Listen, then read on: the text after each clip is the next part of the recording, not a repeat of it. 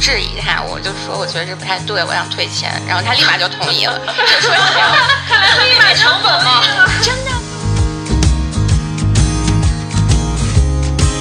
那么就是说，呃，因为我们是同事嘛，嗯，所以不是说什么话都可以讲，因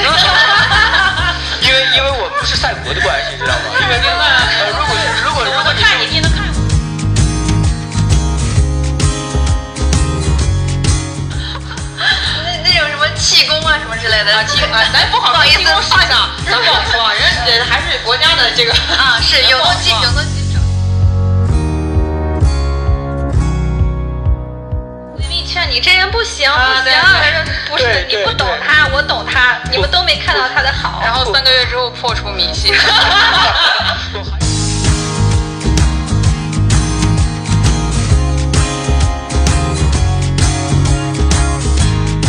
哦，大家好，这里是环形时间的第二十七期。然后呢，也是跟大家抱歉，就是我们这个是隔了一个月的以来的一个更新啊。然后我们这次更新呢，大家就在想说，到底更新点儿什么比较合适？后来有一天，有一位同事就说，其实我们现在面临一个特别魔幻的时代，就是前两天塔利班访华了。然后，对，然后这个日本这个奥运会又出了各种幺蛾子，对，然后呢，顶流，然后又又啊作奸犯科了，所以我们面对的可能是一个我们谁也没有办法预料和预测的一个时代，所以我们就想说，既然是这样的一个时代的话，那我们就聊聊能不能预测这个时代。所以，如果单对个人去预测这个时代，或者说去预测这个时代会发生什么的话，那很可能就是一个算命，对吧？然后呢，我们这一次呢就请来了整整五位同事一起来聊一聊关于他们算命与被算命与主动给别人算的故事。啊、大家好，我是学了七正四余的日系男孩小邱。啊、好，你把这个话题先放下，一会儿我们会着重问问什么叫七正四余啊。大家好，我是 Nico，只会算卦不会算命的 Nico。啊、大家好，我是语速很慢，但是并不沉稳的牛牛。大家好，我是不务正业的 F。大家好，我是为了上这次节目斥巨资算命的苗苗，是巨资算命是吗？巨资大概有 五百，价值五百人民币，对，得算到一次玄学体验， 非常不错啊。就是那我们先聊一聊，就是大概我们是如何参与到这个节目里的。我们就先从这位斥巨资的苗苗开始啊，你斥巨资算是什么一个体系，然后算什么样一个方向啊？呃，斥巨资是花了五百多块钱，呃，就知道要录制节目，那我就说要试一试，然后算了两次，第一次是小邱老师推荐的一个呃八十多块钱，算出来的结果跟我自己的预想。一些人生设想完全不一样，我当时就慌了，然后花了三百八，去算了一个八字，就比较传统的八字，然后算出来就感觉得到了一些心理安慰，哦，你还是带有一些就是心理治疗这个成本在里面的是吗？对，就治疗八十多块钱的那一次，哦， 明白了，就是一开始呃物也不美，但是价廉，但是发现东西不行，然后我们再算一回。 对，是这样的。那 F 最近是 F 一直在什么样领域进行这个算命活动？呃，我一般都是遇到一些我自己心里实在想不通了，我才会去找这个命理师或者是星盘师去算。 那你也是治疗型的，看来啊、其实就是找个人能去聊一下这个，就是倾诉一下我自己的苦闷那些情绪，找个出口就好了。行。好，牛牛呢？我也我都算过，我算过塔罗，然后星盘，还有八字。就我当时算八字的话，是因为呃，我觉得可能八字稍微专业一点，然后我当时确实有一点不太顺，然后我是找他，相当于是解解了一个问题那种的，所以也花了五百块。这算命有一个通入入门价是五百块吗？但是我算塔罗是就我之前的一个男朋友，然后他会算，我就好奇，然后我说试一下吧，结果觉得特别不准，因为他跟我说就是我的工作、事业什么的要靠男的，然后我觉得特别扯， 后来就不会再算塔罗了。嗯，哦，这么回事儿。然后这个，哦，我们就先不问小邱老师哈。呃，对，我们先问 Nico，就是 Nico 为什么会在坐在这个节目里呢？Nico 首先他是一个科学派啊，他一直在钻研各种就是时间穿越啊，是是否有平行宇宙啊。他之所以坐在这里呢，是因为 Nico 老师最近自己学习了一些道家法术。其实已经不近了，之前做前台的时候，啊，已经过了一个多月了吧。嗯，那你具体学的是什么法术？学的不是法术，呃嗯、主要就是算卦，不是算命。嗯，嗯，算卦是什么？算卦的有点像那种占卜，它就是，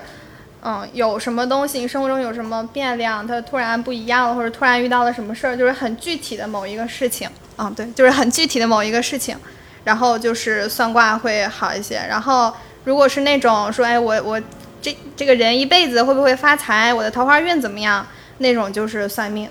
你只能算那种就是当下发生的一件具体的事儿，然后给这个事儿一个具体解答，是吧？呃，它算出来的其实有本卦和变卦，它本卦就是当下的一个情况，然后变卦就是这个事儿的结果或者是一个发展趋势吧。等于说自学成才对，没有老师，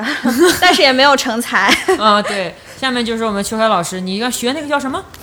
七正四余。七正四余是什么东西？七正四余是中国古典的占星术，就是你学的这个是能算卦又能算命吗？就是啊通俗理我解，主要是主要是算命的，主要算命，对是我们理解的命运是吗？对，就是命运啊、其实哦这个事情说起来的话，就是有五术嘛，哦五术是指山医命相卜，嗯，或者说卜呃五术。那山术是什么？其实很复杂了，那嗯你可能跟方术差不多，然后医术可能就不用说了吧，对吧？就是医术，就对是吗传统医术，呃医术就是传统医疗中，医针灸那些。对对哦对对，就西方的传统医术也是搞草草药的这个，嗯，然后命数其实就是像八字、七正四余、紫微斗数，哦像星盘啊、这种看人一生的，嗯然后那个相术就肯肯定也不用解释啊，就是看人的这个长相，嗯、这个长相其实不只是面相，还包括这个骨相什么什么的。骨相、四肢的、身体的等等等等等等，哦高矮胖瘦等等全部。啊然后补呢，就是刚才尼克老师说的那种，嗯针对某一个具体事件的成因、发展和决策。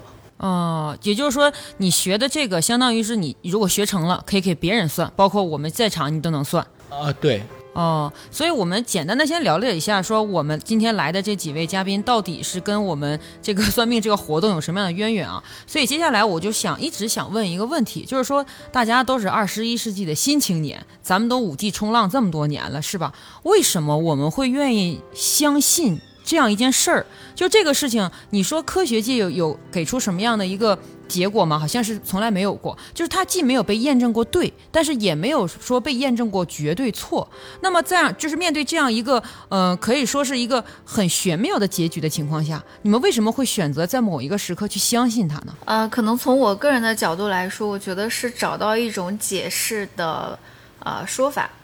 就是解释的说法，对，它有点像是一种叙事，就是呃，打个比方说吧，大家现在都很认同科学这个理论体系，嗯或者是比如说呃，无论你是研究什么天文啊，或者物理啊，或者数学啊什么之类的，总之它会有一个所谓的这种公理。嗯，然后呃，它会有一套很完整的知识体系，在这个知识体系之下，我们再借此去解释我们日常生活中呃遇到的各种各样的事情、现象或者本质。然后我觉得这个其实就和，嗯，我觉得它就像是和宗教和科学是一样的，只不过它是不同的所谓的玄学的体系。哦，它是两个世界观，就是两种语境。你说用科学去验证它对或错，这种本身就是不对的，因为它是两个派系，谁也不能验证谁对，谁也不能验证谁错。嗯，其实是这样，因为人是生活在语言中的嘛。嗯，那一套语言体系其实就是一套解释世界的方式。那科学是科学的语言体系，那么这个可能非科学又是又是非科学的语语言体系。但是你们却选择了在不同的语言体系当中进行一个转换。那我们现在就重点问一下苗苗，就是说你是在什么场景之下？肯定不单单是为了上咱们这次节目，对吧？ 你肯定也是当时有一个问题想要去解答，你你去解答这个问题的时候，你选择了这种方式，那无疑你是做好了准备要去相信这件事情的。 嗯所以你当时不是怎么样去就有相信？嗯我是想看一看，在我认知之外，是不是还有其他答案？你是想看看其他可能性是吗？对我，或者我需要一种解释，或者一种可能性，然后我选择用这种方式，因为科学的方式无法去解释这些东西。 那我们能理解你在寻找其他解题思路吗？对，是这样。然后发现烦恼会冲淡烦恼，就是他算出来另一些烦恼。对，然那后就那，但是本质上这也是一种相信。你其实相信的并不是玄学本身，你相信的是它一定有其他的可能性。不是嗯，但是那是什么支持着你从？因为我们都知道，就是在在我们在座的人里面，其实你是算命的次数比较低的那个人了。那么是什么支持着你，就是说开始计划这件事情，然后以至于投身这个事情的呢？它一定是有一个力量。比如说他们的力量是相信，或者某，比如说我们相信某一个语言体系，像一个某一种科学体系。但是你当时是相信了什么，才决定投注这个行动吗？嗯，不是因为相信，是因为我需要，就是要寻找另外一种解题思路。我只是去看一看，但这个看一看不代表我要去相信，呃，就只是投入金钱，然后看一看这个结果而已。就是买一种命运盲盒。呃，对，是这样的， 就买一种解释，然后如果我不满意的话，我再哦换一个盲盒，再拆一个。对，直到大多数盲盒都差不多结果的时候，我觉得哦，这个可能是真的吧。至于说有没有隐藏款就不重要了。呃，一定有隐藏款。那牛牛，你你算过那么多种，是因为你都信吗？还是决定算完了之后找一个其中解释比较好的来信？嗯，对，其实我、啊，对， 呃，也不能这么说吧，就是我目前来讲的话，我会比较相信占星这样，因为我觉得可能就一开始我也是因为觉得比较困惑，然后或者说我想更要了解自己一点，就是我就想我想说，是不是我体会的我就是真正的我这种感觉，然后可能会从呃占星师给我的一些指引上面，因为我觉得后来发现他给我的不是答案，而是给我一种方向，或者是抛出另一个问题，然后会让我去自己去探索那个答案。那你为什么不去找正规的心理医师呢？嗯，其实有聊过心理医生，但是我个人感觉心理医生的帮助没有这么大，他不会给你解释一些为什么会这样或者怎么样，他只是告诉你需要去怎么做，怎么做让自己变好一点这样子。我觉得占星它可能给你的是，你有可能会不好，但是你可以去呃想呃有一些方法去改变自己吧，这样子。哎，那么话题就来了，就是问这个小邱老师，你既然已经学了这个嗯算命的可能性，你有没有觉得自己在某一刻很像是某一种心理导师？你在承担着很多某一个心理的作用？我不觉得我是，哦，呃，因为这个可能要看啊，就是嗯首先，呃，每一个民族的这种命理技术是和这个民族的这个文化是有密切相关的。嗯，那你像我们东方的这个命理技术，它就注重一个是断事。嗯什么叫断事？就是这个事情到底 yes or not。嗯行就就行，不是行把就那不个行。龟壳烤一烤。呃，那个、那个、那个、那个倒是好像都失传了，那个已经失传了。那个是占卜，还有对，圣那杯是占卜摔一 下，，那是占卜，那个也是占卜不啊，是那小个是邱占卜老。师的。啊对对对，他就讲究断事，就这个行就行，不行就不行啊，嗯是这样的。然后呢，刚才那个说的那个技术其实是现代占星，嗯啊，其实古典占星也是讲究断事的，就会告诉你这个事情行或者不行，嗯如果去做了就是会失败，做就是会成功，它是这样的。嗯但是那种现代占星，它就比较，因为它是 New Age 运动的一部分，所以它会比较偏向人的心理疗愈。哦，所以啊它是这样你学习的实际上是一种古法体验。啊，对咱们就说是一就种是方法古早味儿的什么什么，对吧？呃原教旨 主义，呃，对，所以你学的那个，在你看来是一种嗯技术，它就是一种技术。一种怎么讲，就是我们可以拿来嗯当工具使用的东西，是吗？对，是不是更像一种算法？对的，嗯，对比比较像一种算嗯法，尤是不其尤可其以是嗯理解为是古代程序员他研发出了这一条指令，然后我们只是反复的使用这条指令。呃，你可以这么理解，就相当于它其实就是一个怎么说来着，古人的编的一个程序，呃嗯，然后你在这个程序里面这几个变量相加，就一定会得到那个结果。所以你和嗯 Nico 老师，你们俩学习的都是这样一种术。对，对，它就像一个数据库，然嗯对后给你就是有它有一套公式，嗯，完了之后你把你现在的情况就是一些 x 什么 y 啊、什嗯么输进去，你嗯对就会得出来。啊只不过得出来的那个东西不是那种很明白的东西，你需要通过一些知识的积累去解读它。所以在你们俩看来，你们俩所能进行的帮助，比如说我们这一类没有学习过的嗯人，实际上是真正意义上进行一个事件的结果的给出。这个结果不涉及到任何我们心灵的抚慰。对，呃，或者说，比如说这个结果如果不尽如我们的人意，嗯那么就不会抚慰到我们，因为你们看待这个事情的时候，就像计算器一样，嗯计算器是不会算出我们想要的那个数，但它会算出正确的数。对，嗯而且、啊、你们是这样看待这个问题的？对，而且是吗经常会有一些就是有一些我的客户来咨询这个问题，问我这个事情怎么能做成。嗯，有时候我会很直白的告诉他，不成。怎么做都做 不成。所以有就点像太直白了， 就像 Nico 老师，就是他学的那个东西，不是可以帮人找找东西嘛？然后我就问过 Nico 老师，我要找的一些事情，Nico 老师直白的告诉我说你找不着。我说我说我有吗？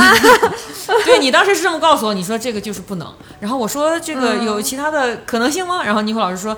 他可能用一种其他的方式回来，但应该不是你想象的那种方式。 是我吗？对我的就是他，嗯，因为我我学的是六爻嘛，然后他六爻，他其实，嗯，它不是一个很定性的结果，就是说，哎，这个结果就是这个样子，你就待着不动，它就会静静地来。其实本质上还是一种就是趋利避害嘛，它会相对给稍微给你一些指示性的东西，就是告诉，比如说你是一个不好的结果，那你可以更坦然的去接受它，或者用一些。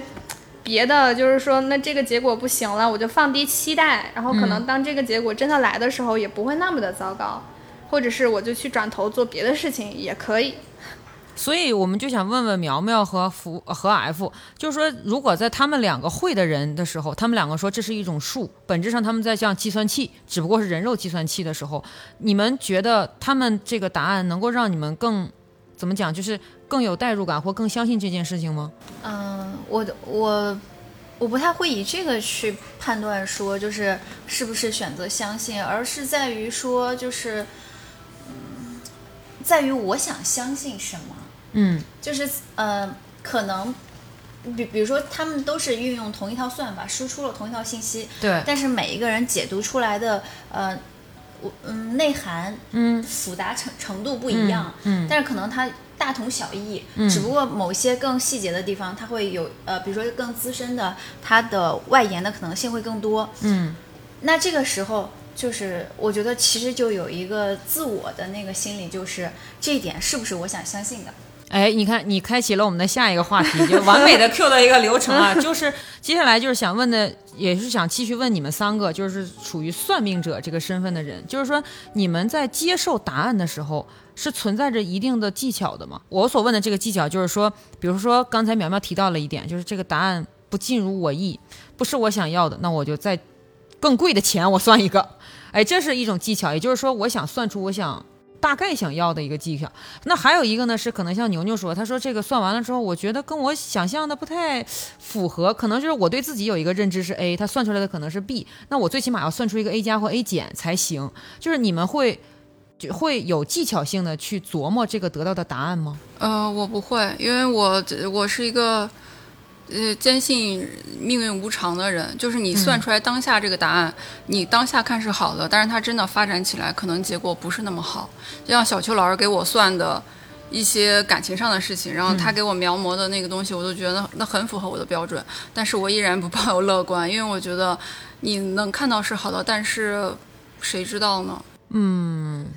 那你为什么还要算呢？你既然抱着一种我不太信，而且我拒绝相信的心态，哦，不不是拒绝相信，只是说你当下看到的现象是好的，可是你到时候它给你呈现出来的可能是另外一种样子。因为我认识一些真的就是算命水平很高的朋友，嗯，然后我在上大学的时候也学过一些，但我后来不学的原因是因为我发现，嗯，他算出来的那个当下看到的现象，跟他最后实质的发展可能结果是一样的，但是人在里面，你感知到的情绪啊，人的变化是不一样的，它只是结果算出来了，但是你在人人就是那个情绪的变化会不一样，哦，嗯，就是有点塞翁失马焉知非福的意思。所以我后来也不再去学算命，而且我从大学之后也就很少去，呃，很少去自己主动去算命，因为我觉得我只知道一个结果，但是这个过程也很重要。哦，我能感受到你对无常的恐惧感，其实。对，这种恐惧感是无法通过术和法来解决的。嗯，对我可能是我不想只知道这个答案。哦，F F 呢，表情非常深邃。啊，我我的感受其实是这样的，就是我可能这一会儿比较迷茫，嗯，在这个困顿期，我就非常想找一个外部的呃解释来去归因啊，是嗯因为他说我命里头这个部分就是这样子，哦或者是我可能先天这个地方是吧，就有点什么什么问题，好，那就怪这个，啊，缺水，所以对你对这啊对个对，哎是，所以所以就是呃，我找到了一个外因，能把我这一阵儿过渡过去之后，嗯，我就该进入下一个阶段，我就忘掉这个事情了。就是哦一般来说，因为我之前有一个星盘师，就是因为占星，然后呃找他算命，嗯最后变成朋友的一个一个一个这样的那个呃朋友。完了之后，我们之前有交流过，就是他说。人好的时候，基本上都不会去；人好的时候，基本上都不会去算命，基本上我都是信在走下坡路的时候，觉得哎心里头纠结、苦闷的时嗯候，需要去找一些。找到一些这种外外部的帮助的时候，才会去算命也好，做心理咨询也好。嗯，所以其实我觉得我基本上也就这样，我过不去的时候，我去算一下，让自己过去。过去了之后，我就会忘记这个事情。可能过几年再翻回来看说，哦，当年我有个占星师这么这么跟我说，或者是啊前几个月我找的那个人这么这么说，但是没关系，不重要，我现在已经 过去了。过去了。哦，我感觉你这个有一种感觉是，有点像是我找一个命理师，但是我自己当心理治疗师，里外内外兼修来进行一个心灵的治疗。对对 对，啊、牛牛呢？我也有过伏法类似的经历，就是包括我在和那个占星师说的时候，我觉得他就已经感受到我的情绪是很低落的了，所以，所以我会觉得说，可能我遇到的占星师他是有一点点心理疗愈的那种，因为他我能感受到他在语言上都是那种很委婉的那种传递给我 生。怕吓着你。 对他完全不会说啊，你不行，你这个绝对没有结果什么的，他就会告诉我等待什么这种，就是对，就是你就静静等待就好了这种话。但是我可能也知道这不是什么好事儿， 就是这样。但我之前就是，但是我也有在那种就很随机的情况下去算过，就是我在淘宝上面随便找了一个，然后、哦，还还真是很赛博呀！你这个 就那个就是想试试，那时候就是完全就是想尝试，然后在淘宝上面随便找了一个，结果那个人就是。我都发现他非常的那个鸡肋，就是他给我解读，就像刚刚说的那种，可能是有公式和定义的东西，但是我觉得占星师他可能需要的就是一种整合的能力，然后那个人就完全没有这种能力，他跟我说的基本上就是，可能就是书上这么写，他就这么说，然后没有把所有资资源信息整合到一块儿，然后我就质疑他，我就说我觉得这不太对，我想退钱，然后他立马就同意了，就说 行，你买成本 嘛。真的就不跟我说什么其他的，直接把钱退给我了。哦，淘宝是这样的，因为淘宝做这一行的都会注意一个，就是零差评。嗯，对啊，有差评，他们这就会事儿就没注意他是法宁愿把卖钱退给你，也不会啊，让你我给他在留什么淘宝印象上遇到那个师傅，他说你要觉得我算不准，你退钱。我想了想，那我就当破财免灾，我就点了确认收货。 就他的结果虽然我不满意，但我抱着破财免灾的想法。 积德 了。对，是的，所以你看，秋海老师还有妮蔻老师，我嗯们通过访问这三位总算的人，我们有一个感觉，就是说，其实怎么解答案，嗯是一个技巧是的，啊。很重要，很、嗯很这个难，很重要高深。这个是最最核心的部分，就是你嗯的这个，呃，他给了你一个数据之后，你怎么分析这个数据？对，所以我想问问你们俩算的人啊，这个解答案会随着你们的嗯经验和你们的知识水平的增加而有所提升吗？肯定会啊。会会越来越准，但是怎么样呢？能不嗯能展开讲 讲？这个怎么说呢？就是首 首先就是本身就是你呃，你接触的客户越多，客户对，就是叫客户越多我我们就叫客户。好的，对，实际上或者叫命主吧，也有人叫福主或者原主吧，反正呃，基本上就是来来找你算命的人，接触这个人越多，啊，不同的人越多，然后你会听着有对点苦主的意思。同样类似这个，其实也就是苦主。嗯啊同样类似的这个项的分析，你会更精准。还有另外一方面，其实我觉得这跟所有东西一样，就所谓的师外功夫。叫什么啊？师外功夫。哦，室外功夫。啊对对对对嗯对，就是那个你自己对人性、对社会的这个认知。是师傅领进门的下半句。句吗？不是，不是写诗的功夫都在室外，不在写诗。哦，那啊个，我的意思是，师傅领进门就是修行在个人的那种感觉。那这个不是所嗯有所有的这个学问都这样吗？啊，那倒也是对了吧？啊对，还有就是室外功夫，就是你了解的越深，然后你会对这个他给出你的，我应该叫像吧，对那个像会有嗯更多的不、不同的解读的方式。哦，就我打个比方，比如说你刚刚开始算的时候，嗯有一两个人来问爱情，然后你能给出的答案大概，比如说就 A B C D，你给了他一些条件。那如果有二三十个人都来找你算过爱情之后，嗯你难道能给出的答案会更加细节，还是更加细腻，还是更加怎么样呢？更加准确，嗯更加准而确然后可以给他提供的信息会信息量会更大。为什么 呢？就是有时候你是看到了，但是你拿不准，所以你不一定会告诉他。哦嗯，对你拿不准的话，你是不一定会告诉他，因为你不能害人嘛，你要你要说自己有把握的事嘛。哦，嗯，对，所以，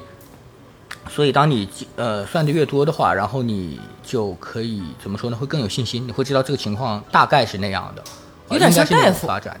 呃，是有有那么一点哎有像点像吧，大夫，啊就是有比如那说么一点主刀像大吧夫第一次不知道这个地方能不能割，但是啊以后割多了 就很准对确的对下刀的对那种感觉。对，就是医疗事故会越来越少。啊，医闹也会降低，嗯对，嗯就哦，原来是这么感觉。那你们感觉到一个事情准确是什么感觉啊呀、准确其实不是一个感觉啊，它是一个结果非常的确实吗？它是一个结果非常确实，就像这个东西就像是怎么说来着？打比方说哈，它嗯就像是一加一等于二。你就百分之百知道这个事情一定是这样的呃，就是起码从理论上讲是的，就是在你的能力范围内，哦这个东西它断出来一定就是一加一等于二这样的一个简单清晰的事情。哦，当然，如果这个东西它是像什么微积分，那个不好意思，另请高明。 这方面我有一个小的体验，因为我之前咱们为了做这期节目，我找这个邱凯老师算了一下我，然后呢，邱凯老师就说你可能在二零一九年的某一个时刻经历过一件很艰难的事情，它会让你的人生稍微产生了一点点的变化。然后他说我不知道是什么事儿，但是我只能告诉你说我测出了这么一个结果。我就说哦，那段时间我失恋了。邱凯老师说嗯，然后现在我突然间通过他的一些解说，我开始明白什么叫做准确，因为他当时真的可能不知道我身上发生了什么。我告诉他我这段时间失恋了，他才明白哦，原来那个卦象的意思是失恋，是这种成长吗？呃，也可以说是这种成长，这也是一种。还有第二个就是说，呃，因为我们是同事嘛，嗯，所以不是说什么话都可以 讲。因为因为我们不是赛博的关系，知道吗？因为如呃，如果是如果如我果能是看你，你也能看我，这就很难说了。 啊对对对，如果你如果你是我微信上某个客户，我可能当时就不会那么表表述。嗯，啊、还涉及到是不是有什么职场性骚扰啊什么？对对对对，或者什么私交过深啊，不必要的这种情况。啊、这个感觉。所以尼克老师，你你学的这个也是、他们这种感觉是通用的吗？呃，我我更多的嗯，我没有那种感觉，但确实就是会嗯解，因为它我现在算主要是通过那个先天八卦图嘛。它哦，主要是通过那个先天八卦图嘛，然后它那个卦就是，比如说就是那个乾卦，就是你刚学的时候就觉得啊，它是三条阴三条阳爻，完了之后呢，它是乾就是一嘛，可能它还代表你的头，嗯，然后呢，就是每一个卦它其实蕴含的意味有很多，然后慢慢你就可以知道它啊、它有阳刚气，嗯，它有阳刚的这么一个意思，或者是说它有呃，就是太阳出生，就是那种嗯阳气上升的那种感觉，嗯，对，就是每一个卦象它代表的意味，就是通过你的不断学习，它代表的意味就会越来的越多。然后呢，因为六爻嘛，它每一个卦象是三爻，不论是三条断的还是三条连着的，嗯，六爻就是两个卦，比如说就是对乾卦，然后对乾卦就是上面那个六六爻，第六爻是断的，然后下面五根儿都是连的嘛。然后两个卦象组合到一起了之后呢，你也会越学的越多，你就是对他们的这个组合，呃，解释的也会更多，依据不同的情况。所以你们这个行这个行业啊，咱们就说先说行业，它的确存在一个 junior 和 senior 的区别，是吧？对对对对对对对对，对，这个而且这 是质真的。的区别，这是 质的对区别。对对，呃，就哦、原来是这样，就就是是荒腔走板的是很多的，嗯，呃，就是存在着劣质算命师。你甚至可以直接把它判断为骗子。嗯，就是嗯，有的就是因为讲究一个就是，如果测不准就不说，嗯就是宁可不说也不胡乱说。哦，然后有的是说，有有的他不讲这个规则，就我就胡乱说，大概其就是这么个意思吧。嗯这种就是骗子， 就是他不说，还是稍微有点操守的。哦，明还白。还有就是那种就是照本宣科的那种，就给你念一啊遍就就牛牛遇到的那种照本宣科的那就那种棒啊，读嘛我自对己也对能对看是吧 对对对，就比方特这个特别是呃，就比方说塔罗这个门类里面吧，有一些他嗯就告诉你，然后就把那个牌意复制粘贴给你，那其实你百度得到。哦，哎，你就说到这个这个高塔罗含义，位是什么？在感情中代表什么含 义？你 Q 到了下一个话题，就是说，我想问问你们，你们最相信的一种算命的方式是哪个呀？就是你们本体上本人最相信的那一种我方比较式，相信八字，八字。嗯啊，为你什么这呢？问的就是算命，我是算卦，我走，那啊我走，不是就是 那我走。呃或者我需要一个更加专业的名词。 你们最相信的对命运的一种预测方式是什么？还是把算卦排除掉。 呃，苗苗是八字对吗？为什么？我可能我认识的有算八字非常好的，就是他算到后来他不算了，因为他每算出一些破天机的东西，他都会受一些惩罚。然后后、是这样的，嗯，是会这样。嗯，然后他后来就、呃不算了，哦，是的，就是算特别好。然后最早接触这个，然后加上对中国传统 文化比较喜偏好， 对，就比较相信八字。哦，福嗯 F 呢？啊，我没有什么特别相信的，我觉得哪个你相信好的，啊，我我相信，我相信的是哪个呃星盘师或者是命理师给我的整个的呃概述最完整、最缜密、最能自洽，那我就信你是结果反推者，啊，是因为用理科思考方式。这个其实也是对的，这个是对的，是对哦的。，这样其实想是对的。的其实这个是对世的界上没有说什么可信或者不可信的命理体系，只有嗯可信或者不可信的命理师。哦，明白了。牛牛呢？嗯，我会更相信占星一点，因哎为，为什么？这个就是西洋派啊， 也不是啊，就是我， 我可能就是不知道，我就是对这个感兴趣吧，然后我自己也会看一点这个书，但是我就是大概的了解一些，但我没有办法说。呃，推运什么之类的，我只是在尝试能够把它整合那种的，嗯也就是说你了解这个，所以你相信他。嗯，可以这么说，对，因为八字的话，我确实觉得它可能是准的，因为很多人都说它准，但是我真的一点儿都不了解，所以我也不太确定。呃，还没有进行深入的那什么，所以咱不好说，是这个意思。嗯那你们俩是非常相信你们各自所从事的这个吗？我觉得相不相信不是特别重要的一件事，甚至我认为它根本就不重要。 那你们俩是为什么选择了你们目前所拥有的这个数呢？我我先说我个人啊、嗯啊，我个人其实就觉得这个东西是我感兴趣的啊，它就是一个你你去怎么说来着，多一个角度看世界吧，就说的大一点，其实是这样。哦，但是这些算有八字的，然嗯后有算梅花的，有艺术的，你对为什么选了这个呢？对呀、就这个是我自己体验过的，嗯，我自己体验这个第体验七正四余第一次是就是我的老师，嗯，我的老师他嗯帮我断了很多事，然第一后次很美好，所以对对，然后就这个事情，其实最让我觉得就是，呃，感兴趣的一点是在于他言他他讲前世都讲得很准，嗯，就是指之前发生的事情啊，比方嗯前说世的意思不是我们理解的上辈子吧？啊不是上辈子前世事件的之前事的事情事件的事 before 嗯啊、对，before 哦啊、啊不是不是不是上不是上辈子啊，哦是啊，不是上一次出生啊， 不不是投胎之前那个好的意思啊。对，然后他讲这个事情都讲得很准，那所以所以这个让我觉得非常有兴趣，而且呃，其实人都有点装逼的需求嘛，那这也是个小众 输出啊，啊啊，也就是说它有点小众。它是一个比较小众的输出，对，啊这个不，这个不好学，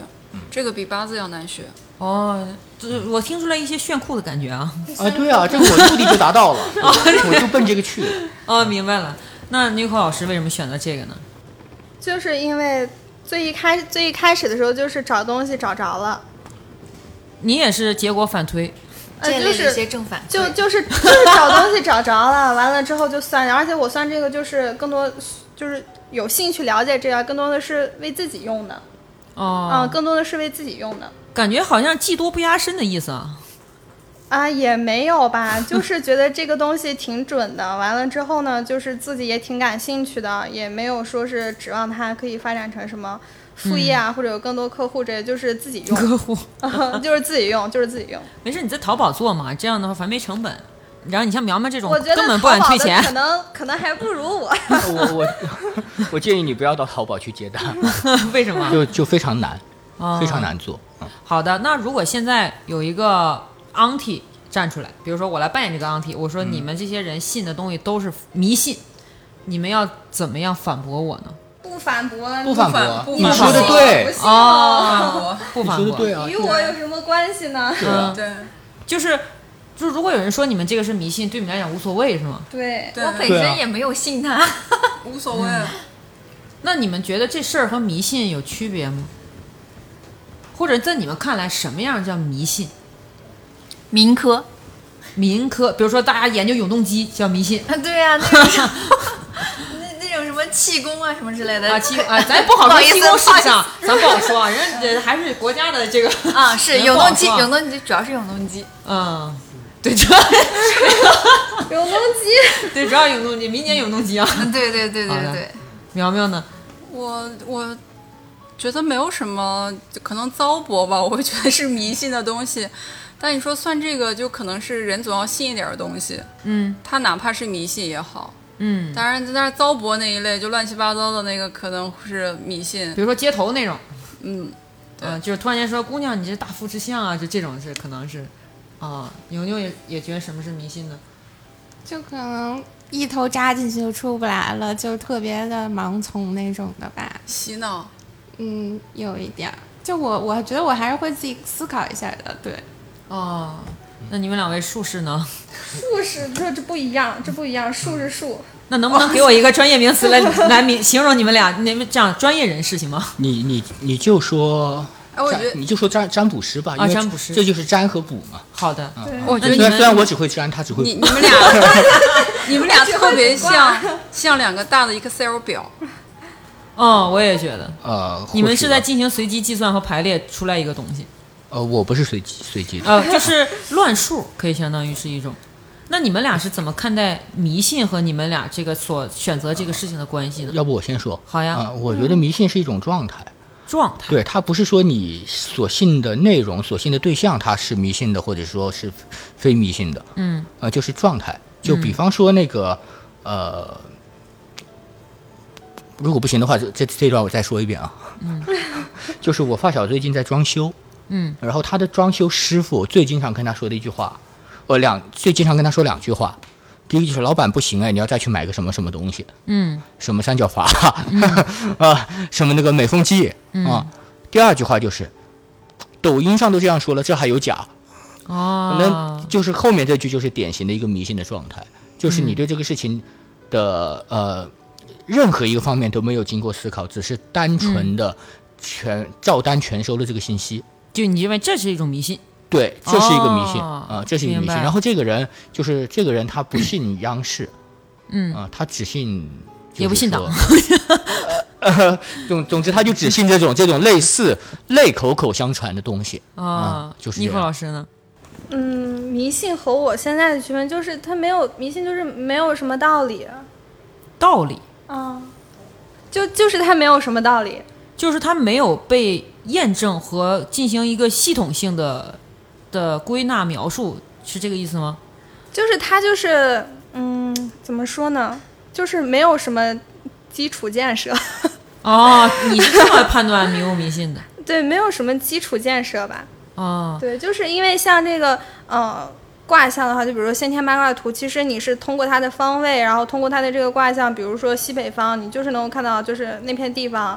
呃，就比如说昆仑或者它指向的哪个地方，青藏高原什么的，它就是和这个卦和这个卦象的呃地形，它就是对应的，它就是古人观察他当时的那个世界，然后去演变出来这么一种卦象。哦，你的意思是，如果没有溯流、没有根基、没有最开始那个些起点，你就是单纯的来进行这个事情的话，它就是迷信。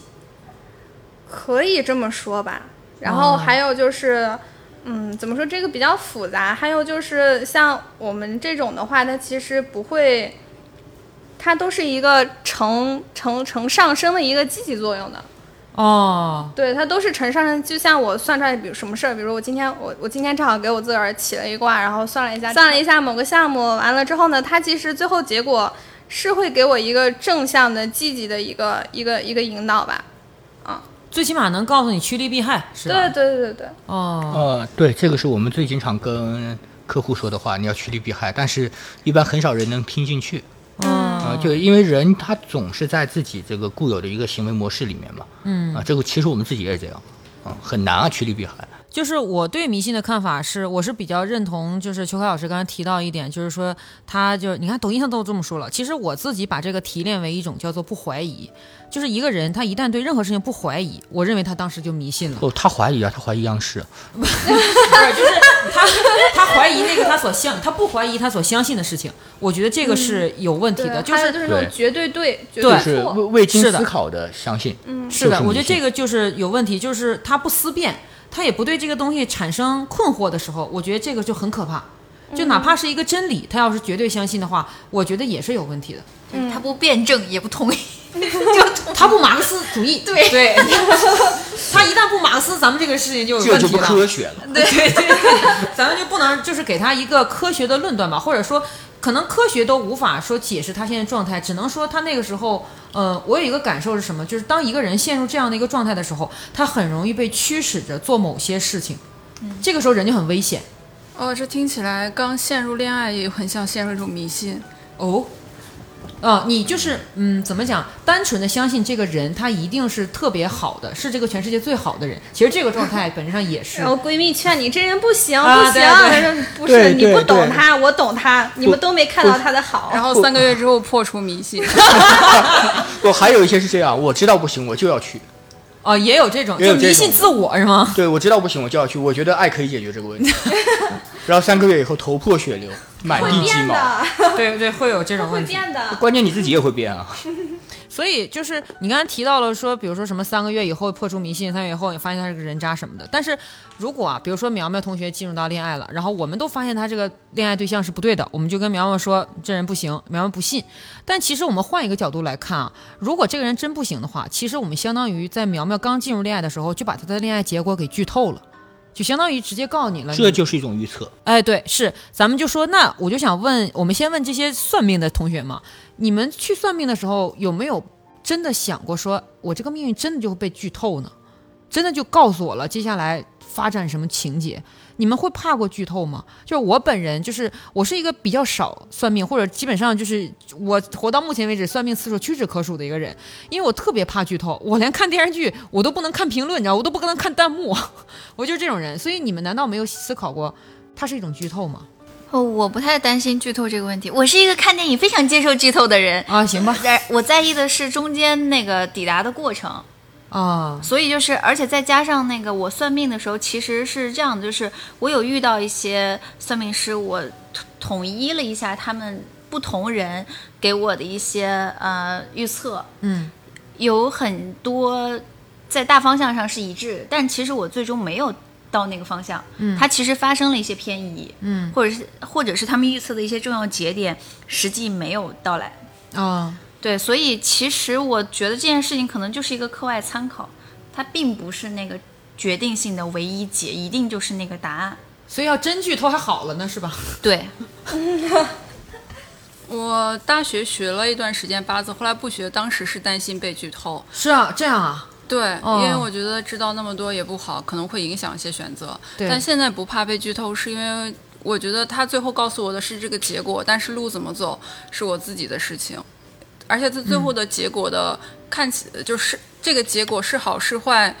呃，可能你真的上了这条路会发现不一样，所以我就不害怕被剧透。哦就感觉是看到了一种方向吧。如果你觉得现在觉得没有那么好，那你就慢慢去接受这个不好，就好了。如果你看你的怪看起来很好，但是你也要心存提防，那是是是不是一个假象？哦，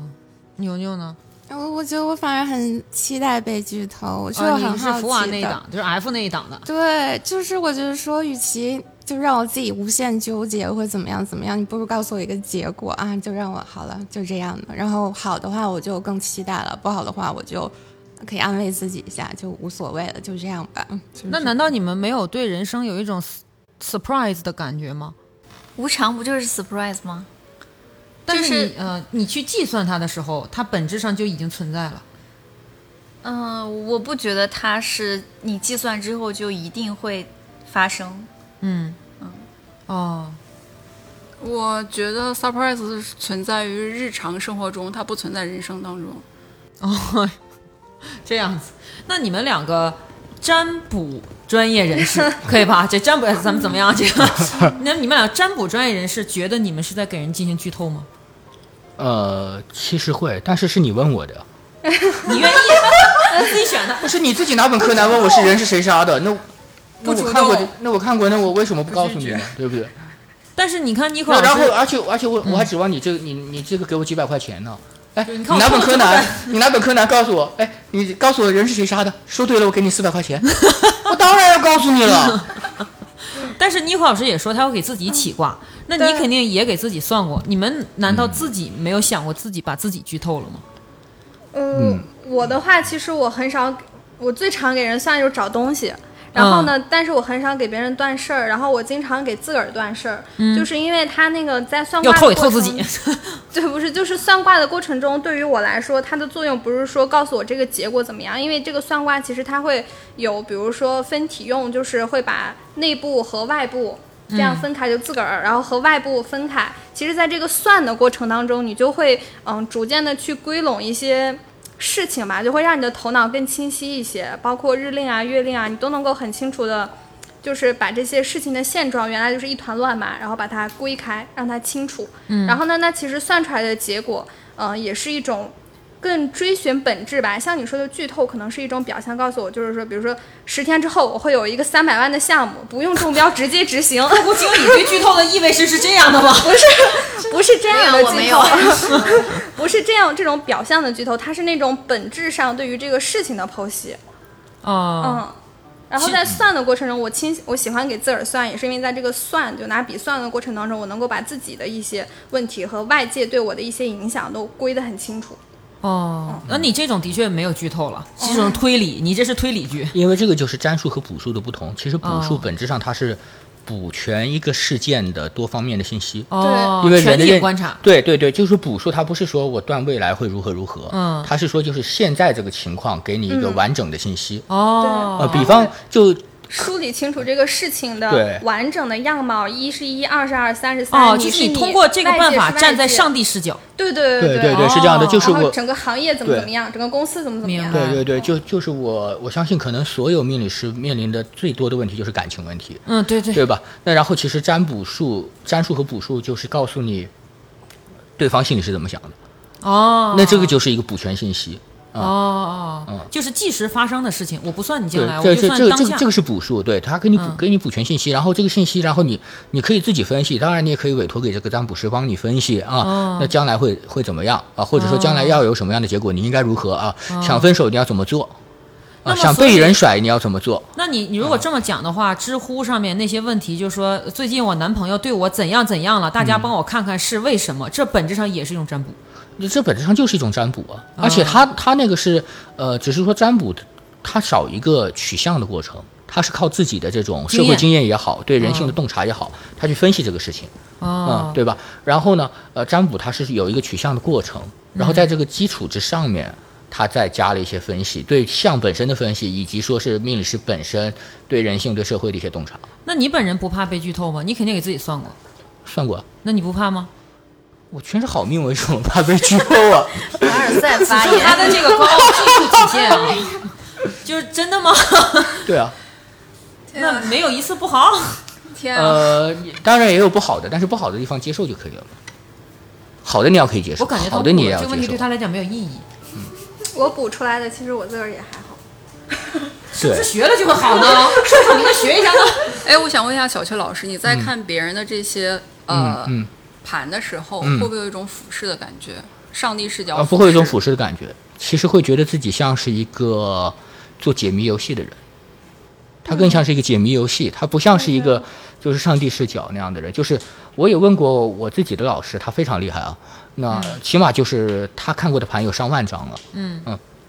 起码在命理师这个职业里面他是很成功的，他同样也会有一种解谜的感觉。我们都其实我们行话都叫解盘，嗯，这是一个解谜的过程。啊，而且、哦而且哪怕是，而且我我也可以给各位听众老爷一点小小的建议啊，嗯不管是多么号称多么资深、多么神奇的命理师，只要他跟你没有验盘的这个过程，什么叫验盘呢？那就是讲你之前发生的事情啊就是说 before， before，、啊对，呃，他不讲你。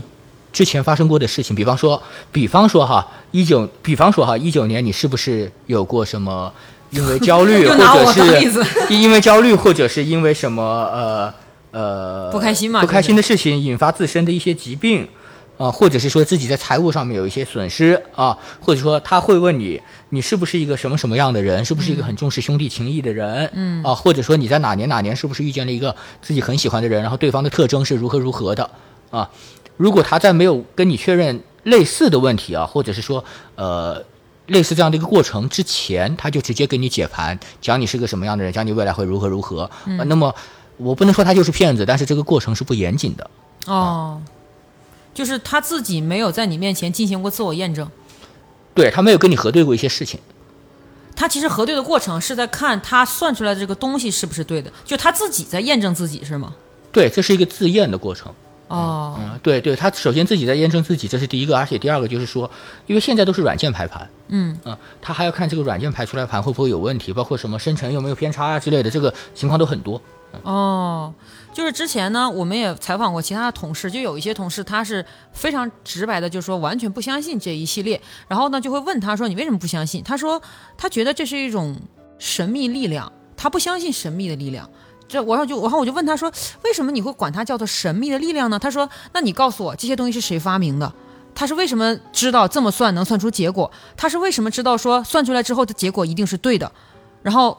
可能我解答不了他，然后呢，可能我们也不一定能够完美的解答他所有的这些疑问，所以他说，所以我认为这是一种神秘力量，我不相信任何神秘力量，所以我就想问你们，不管是算好也还是背算也好，你们觉得它是一种神秘力量，只是我们不能解答吗？还是说本质上它是一种技巧，只是这个技巧的来源已经丧失了，它就是一种技巧，而且这个来源没有丧失。没有丧失？你像八字就是唐朝人徐子平发明的，嗯，呃，这个就是有据可查。七政四余就是唐也是唐朝人张果发明的，但是他们的问题是说，为什么这个人能发明出预测人是命运的东西那牛顿为什么能发明微积分呢？啊？你是这样解答的是吧？对啊，那那发明那谁发明了一加一等于二呢？对不对？为什哦么，一加一等于二呢？啊，我发现你们在。在以子之矛攻子之 盾。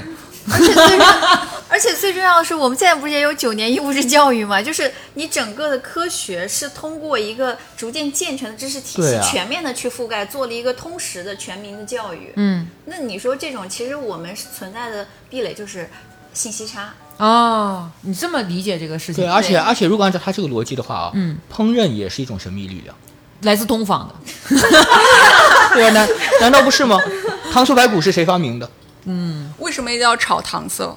对，为什么一定要用油油炼糖，不能用水炼糖？这个世界上唯一能与我们媲美的是法兰西的力量。 我觉得法兰西都业余了。 反正美国力量和英国力量是不行的，不，没有力量， 对啊感应超没美有。力量 对这个问题上我们绝对赶赢超美啊。吊打必须吊打，对，那所以就是刚才呃 F 给到的一个东西，的确打开了有一个思路，就是说你说的意思是信息差造成了他认为这东西很神秘，嗯，其实它不神秘，其实它是可以被理解、验证和科学的看待的，是吧？ 其实只要你去学，大家都是可以去找一条路径进去的，就跟。嗯，这个我觉得就跟你去当律师，嗯啊，做医生，嗯，这些其实是一样的。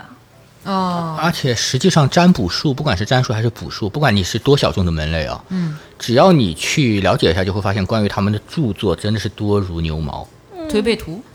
呃，呃推背图其实那个就是是那是那是谶纬，那是另外一个、嗯另外一个学科。对嗯，就比方说，呃，六爻就有嗯很多资料啊、还有就是，呃，三世关于三世的资料也非常多，哦。汗牛充栋可以说是。所以，真的“信息差”这个词是今天我真的第一次感受到，说我们做这个内容本质上也是在帮助那些对这个感兴趣，但是又有一些抗拒的人，给他们一个理解的通道。就是说，我们尽量打平信息差之后，我们看看你对这个事情有没有一个新的看法。啊，对，那是么这样。接下来我就想问一个问题，就是说，如果命运是可以被预测的，那么是不是意味着我们的命运就是定下来的呀？只有定下来的事情才是可以被预测的呀，或者有规律的事情。这个我不赞同哎，我觉嗯得现在我自身的感受是，呃，占卜师给我看到的是一番途径，但是我去做选择，然后真正的对我人生产生影响的是我自己的性格。嗯就是那句老话， 性格决定命运。 然后你的这个性嗯格，哎，你看，性格决定命运里面又带了一层定下来的东西啊，对，但是其实人是会变化的呀。就是你的本人认认同的是命运绝对不是定下来的。呃，我只能说，你可能在人生的几个大的节点上，呃，做出了一些对于人生有决定性作用的事情，但是你在做出选择的当下，并不能做这样的判断，你只能说我走过去之后再回头看，哦，当年我选择了上一个什么样的大学，考一个什么样的专业，和一个什么样的人在一起，选择进入哪个行业工作，这个可能串联起来影响了我整个人生，但是你在那个当下你是感受不到的。所以在你看来，就是说定下来这个论断你是不相信的。总而言之，嗯，对我就是觉得这个是一个流动的状态。嗯，苗苗呢？这个跟刚刚说那个剧透一样，嗯，呃，那是我一个月前算的，然后我现在就是心态趋稳， 就是那个八字师傅算的时候，他一直在跟我强调心态很重要，说一命二运三风水，但你的心态很重啊，要还有风水的事儿，对，对，有风水的事儿。哦 是的，可是心态也很重要，就是呃，也是性格。然后我现在会更相信性格决定命运，就是我走的这一步是我性格使然，它哦可能是命运使然，但也可能是我性格使然。在性格上，我是不是可以去改变一些性格，然后从而去改变一些选择，这是完全有可能的。哦，对，牛牛呢？而且那些啊师你傅先算、算的时候也没有给你算很精准，他说很精准的，你不要去相信。这这个是因为八字本身给出的信息量它是有限的。哦，对，然后很他在他给我的呃那些结果里面，我能感受到有些东西我可以到时候选或者不选，嗯，是这样子的。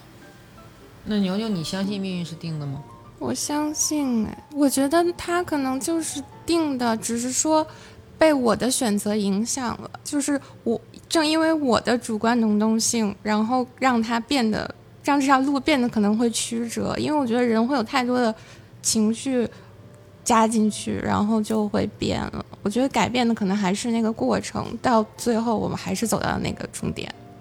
嗯，虽然我是一个不太相信算命的人，但是很奇妙的是，我相信命运是既定的，就是我相信。哦，这是我个人看法啊。我相信我们的世界、我们的这个星球，包括我们整个的这个宇宙，在大爆炸的那一刻就定下来了。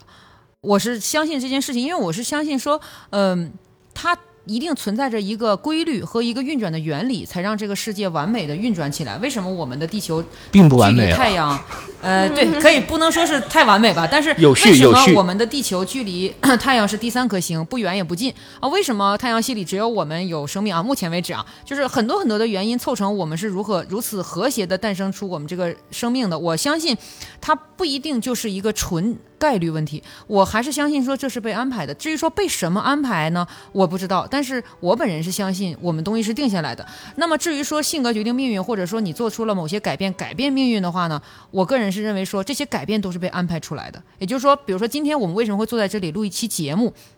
那其实也是既定出来的，并不是说我发现了你们都都那个什么。当然，这并不表示我呃广谱意义上的迷信，或者是说就就就觉得人生无法改变，而是说我总是相信着一个规律，它是存在的，我是相信这件事情的。所以你们两个，嗯，占卜专业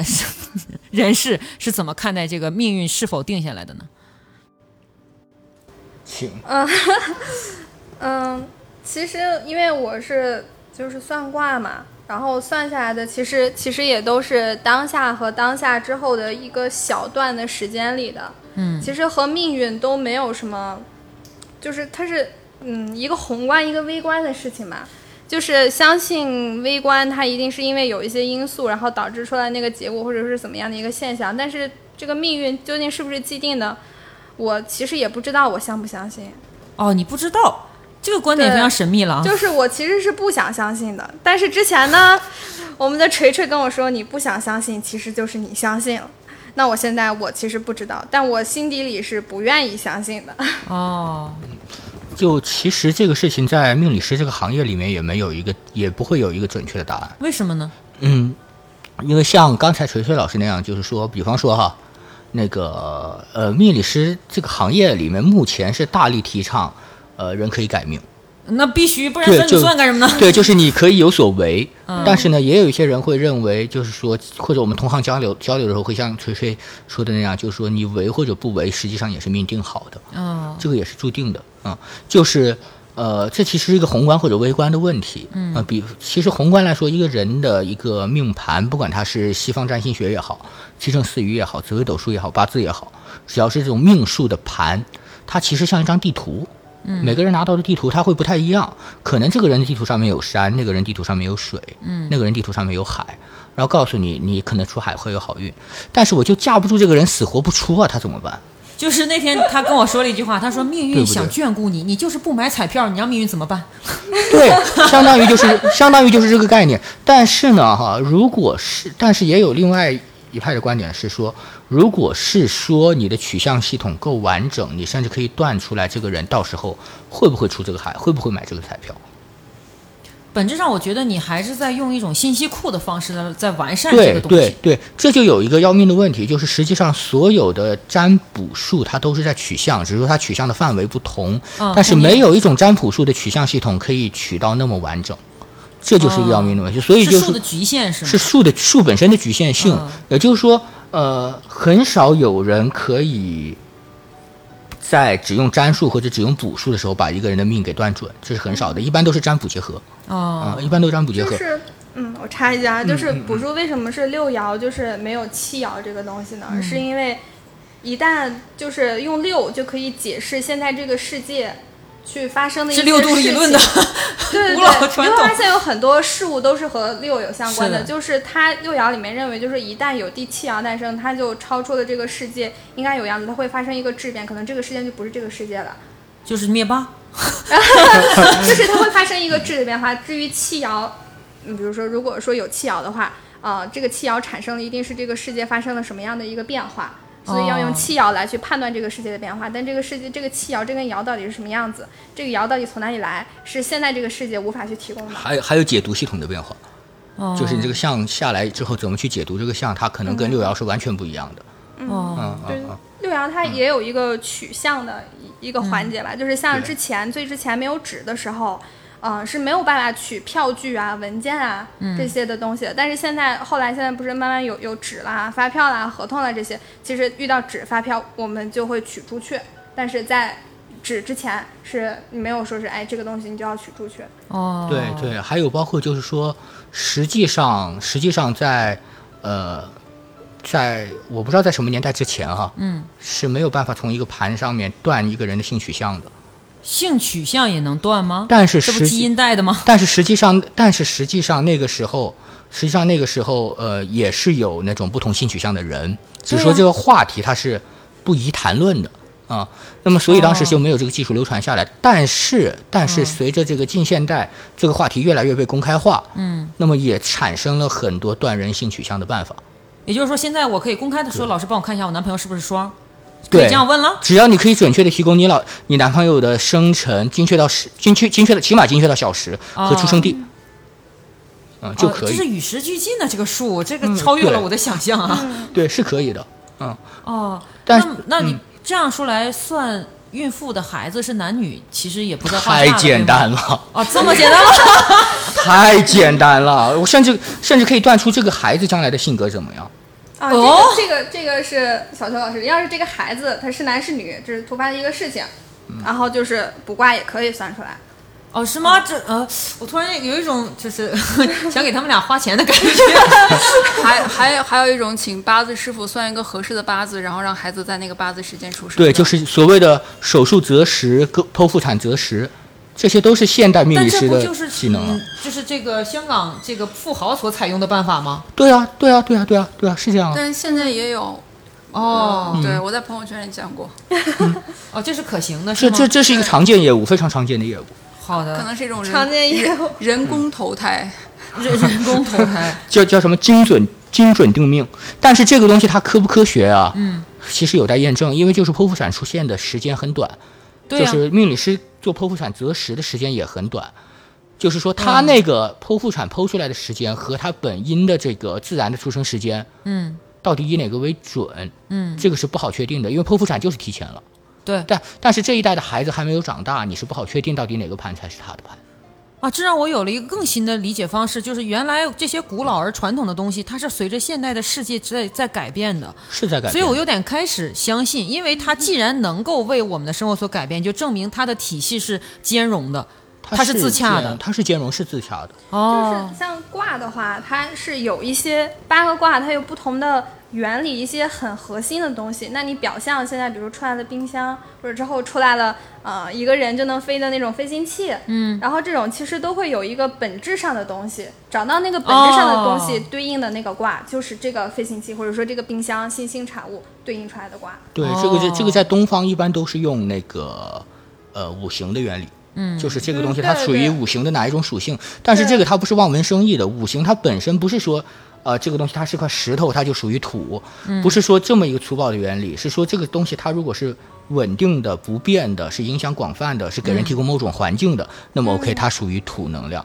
就土能量，它是一个代号，你如果乐意，你可以叫它阿尔法能量、贝塔能量。哦，呃，明你可以，白你甚至可以，我就叫它风能量。土能量只是为了变，就是起个名就是字。我们去解释一下什么叫做就是真正意义上广义的有神论和无神论，就是说你是否相信拥有这样的一个力量，它就仿佛一只手一样来驱动这个世界或者我们的社会、我们的生活去运转，或者是呢，如果你不相信有就是有神论，比如说你是一个无神论，那么就是说你相信这一切都是一种自然选择，它自然的、随机的、乱数的，就这么大小概率的就产生了。所以是不是只有我是有神论者，而你们都是无神论者呢？我没有那么强烈的，我到底是哪个嗯有神论还是无神论？我觉得我两个可能都有，它只是在不同时间会出现不一样的这样的观点。那是不是可以理解为你有力的时候你相信无神论，你无力的时候你相信有神论？ 神好惨，选择 相信对我就是选择性相信，哦，跟你个人状态其实关系比较大。嗯，会这样。那你这是功利相信的，你这种信徒最不可 取。因为本身就不是信徒啊， 就是呃，我觉得我也不会这样子直接去判断说是不是有或者没有。哦，我觉得会是那种情况下，我能感受到，比如说人类面对自然灾害、天灾型的这种，呃，个体之力无法去抗衡这种呃极其庞大的这种力量的时候，嗯会出现一种啊，这个就是，嗯、是天灾。命运对之对手对对，命运之手，然后嗯，没有办法。对，会有你会因为这种对于宏观的无力感而去产生这种。就是当我们渺小的时候，你自然会对力量产生一种无能的崇拜。对，就像看大海、看沙漠，你人在一个这么小的个体，在一个很浩瀚的东西哦，宇宙里头也是这种感觉。哦，牛牛呢？我会发出这种感叹的，但是我不确定啊，我我有点懵了，我不知道我是啥了。那就证明你们都是一样，就是说你们本质上，呃，不愿意相信，或者是不能就这么信了自己是一个有神或无神论者。就是这重要吗？一定要去信或者不信吗？对，就是一定要给自己一个确定的这样一个标签的立场嘛。为什么会提出这个问题呢？是因为有很多人在争论一件事情，就是说到底有没有必要去进行命运的改变。一旦你，比如说你是一个无神论者的话，那么他们就会觉得自己这种挣扎，或者我们所说的这个扑腾，是有极大意义、极大价值的。因为我们存在于一个乱数世界的话，那我为什么不去争得一个对我随机效果最有意义的乱数呢？但是你像我这种，我是一个有神论者，我就会觉得我所做出的很多的选择，其实是这个时间段、这个我的人生的境遇，包括各种各样的机缘巧合让我做出的。那么我自己能够做出的改变，其实没有那么的重要。就是我其实是抱着这样一个想法，所以有很多人会去探讨这个问题。其实他们想寻找的一个答案是说，他们的行为对人生的改变究竟有没有价值？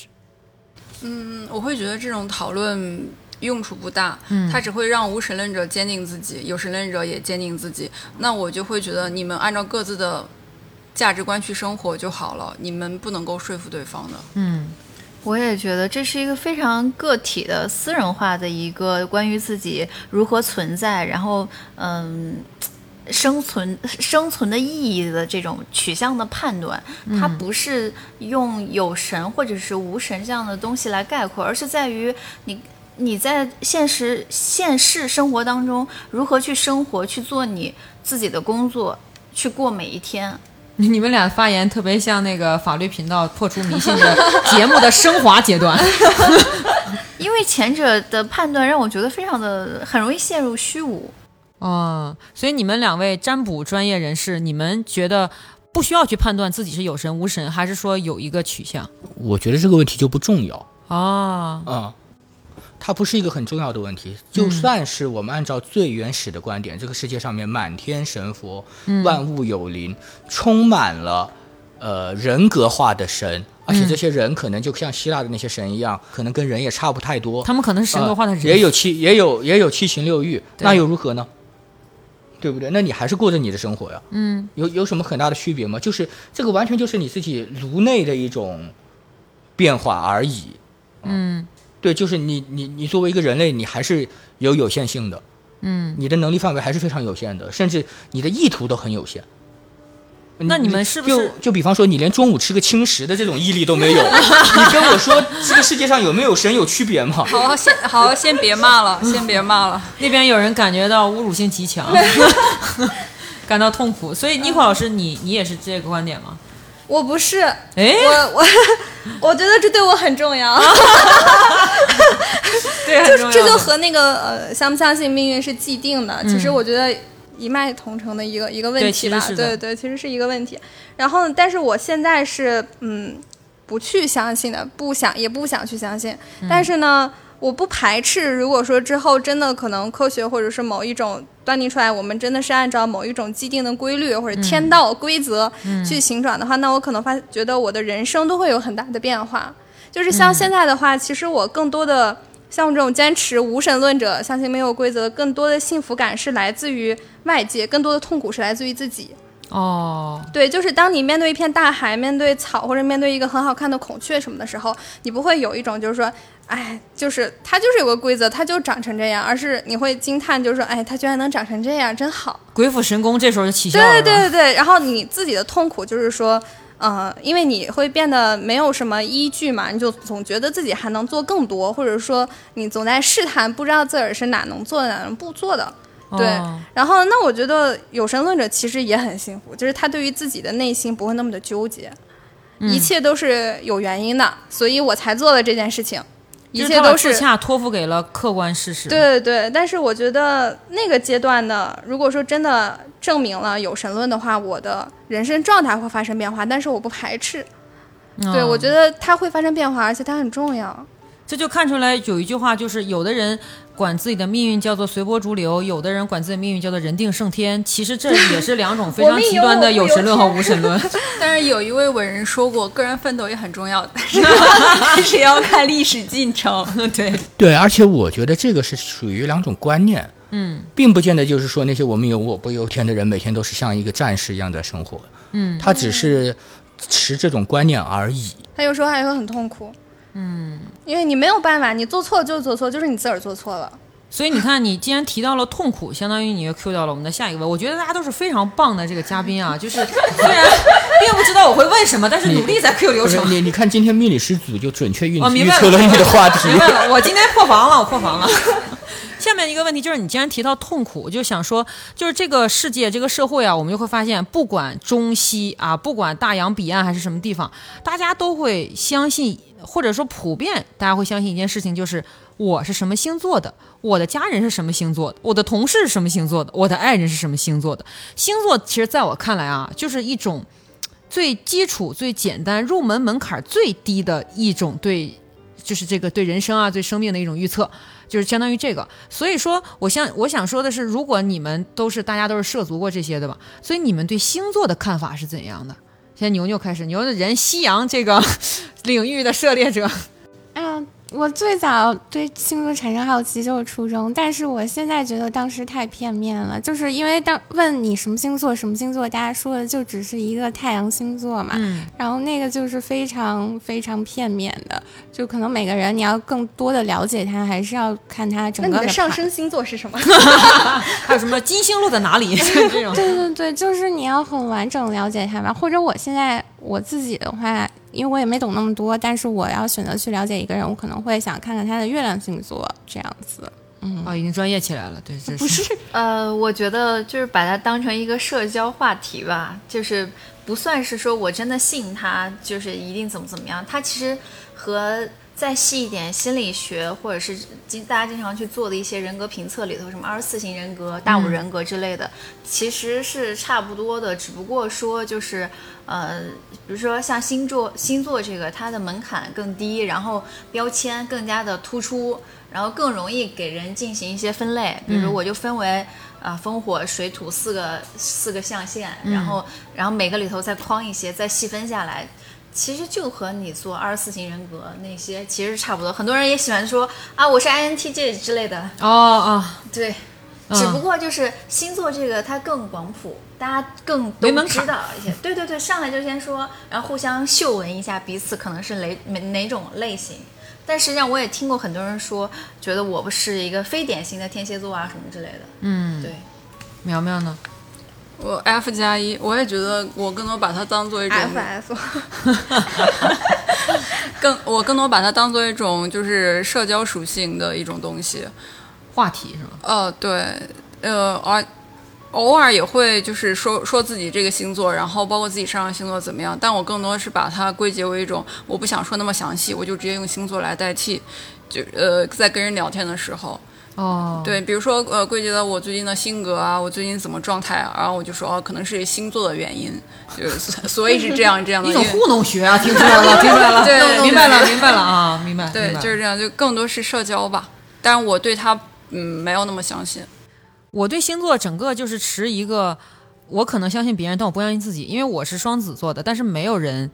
接触我之后认为我是双子座，所以我觉得这东西可能不准。但是呢，我又接触了一些，比如说就是大家呃口口相传一些非常明显的星座啊，比如说这个天蝎，比如说这个金牛、处女，哎，这三个星座在我看来是非常准确的，几乎所有的是属于这三个星座的人都准确的呈现出了那些那些属性。所以你说我相不相信呢？我基于本人我是无法相信，但是别人我却准确的判断出了他们是什么，所以我现在有一种感觉，就是说很可能啊，这是一种我说的直白一点，我认为这是一种大型的社会癔症， 就是就是中了这个癔症的人就往这个癔症上发展，那就越来越像；不中的人，比如说像我，我就死活也不像双子座，所以可能我我就是这么看待这个问题啊。当然，可能因为我对星盘或者对占星术了解的非常的片面，所以我可能有一些口出狂言啊。 这个，所以所以牛牛，你如果对这个有了解的话，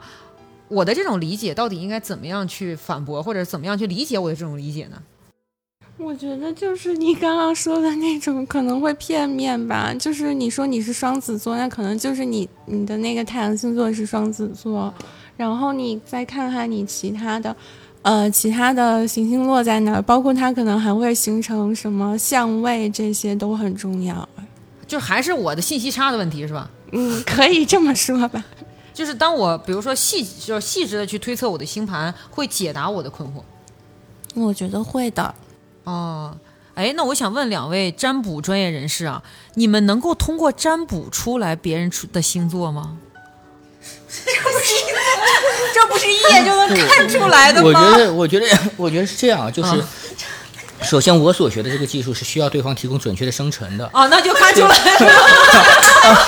了。所以如果不知道，如果如果不知道对方的星座的话，好像未免有点太不科学，然后也过于低级啊 呃呃对，然后这个话题能不能容我多说两句？好的就是实际上就是我们说的流行话题的星座和占星学根本就是两回事。嗯它不是一个东西啊，而且就是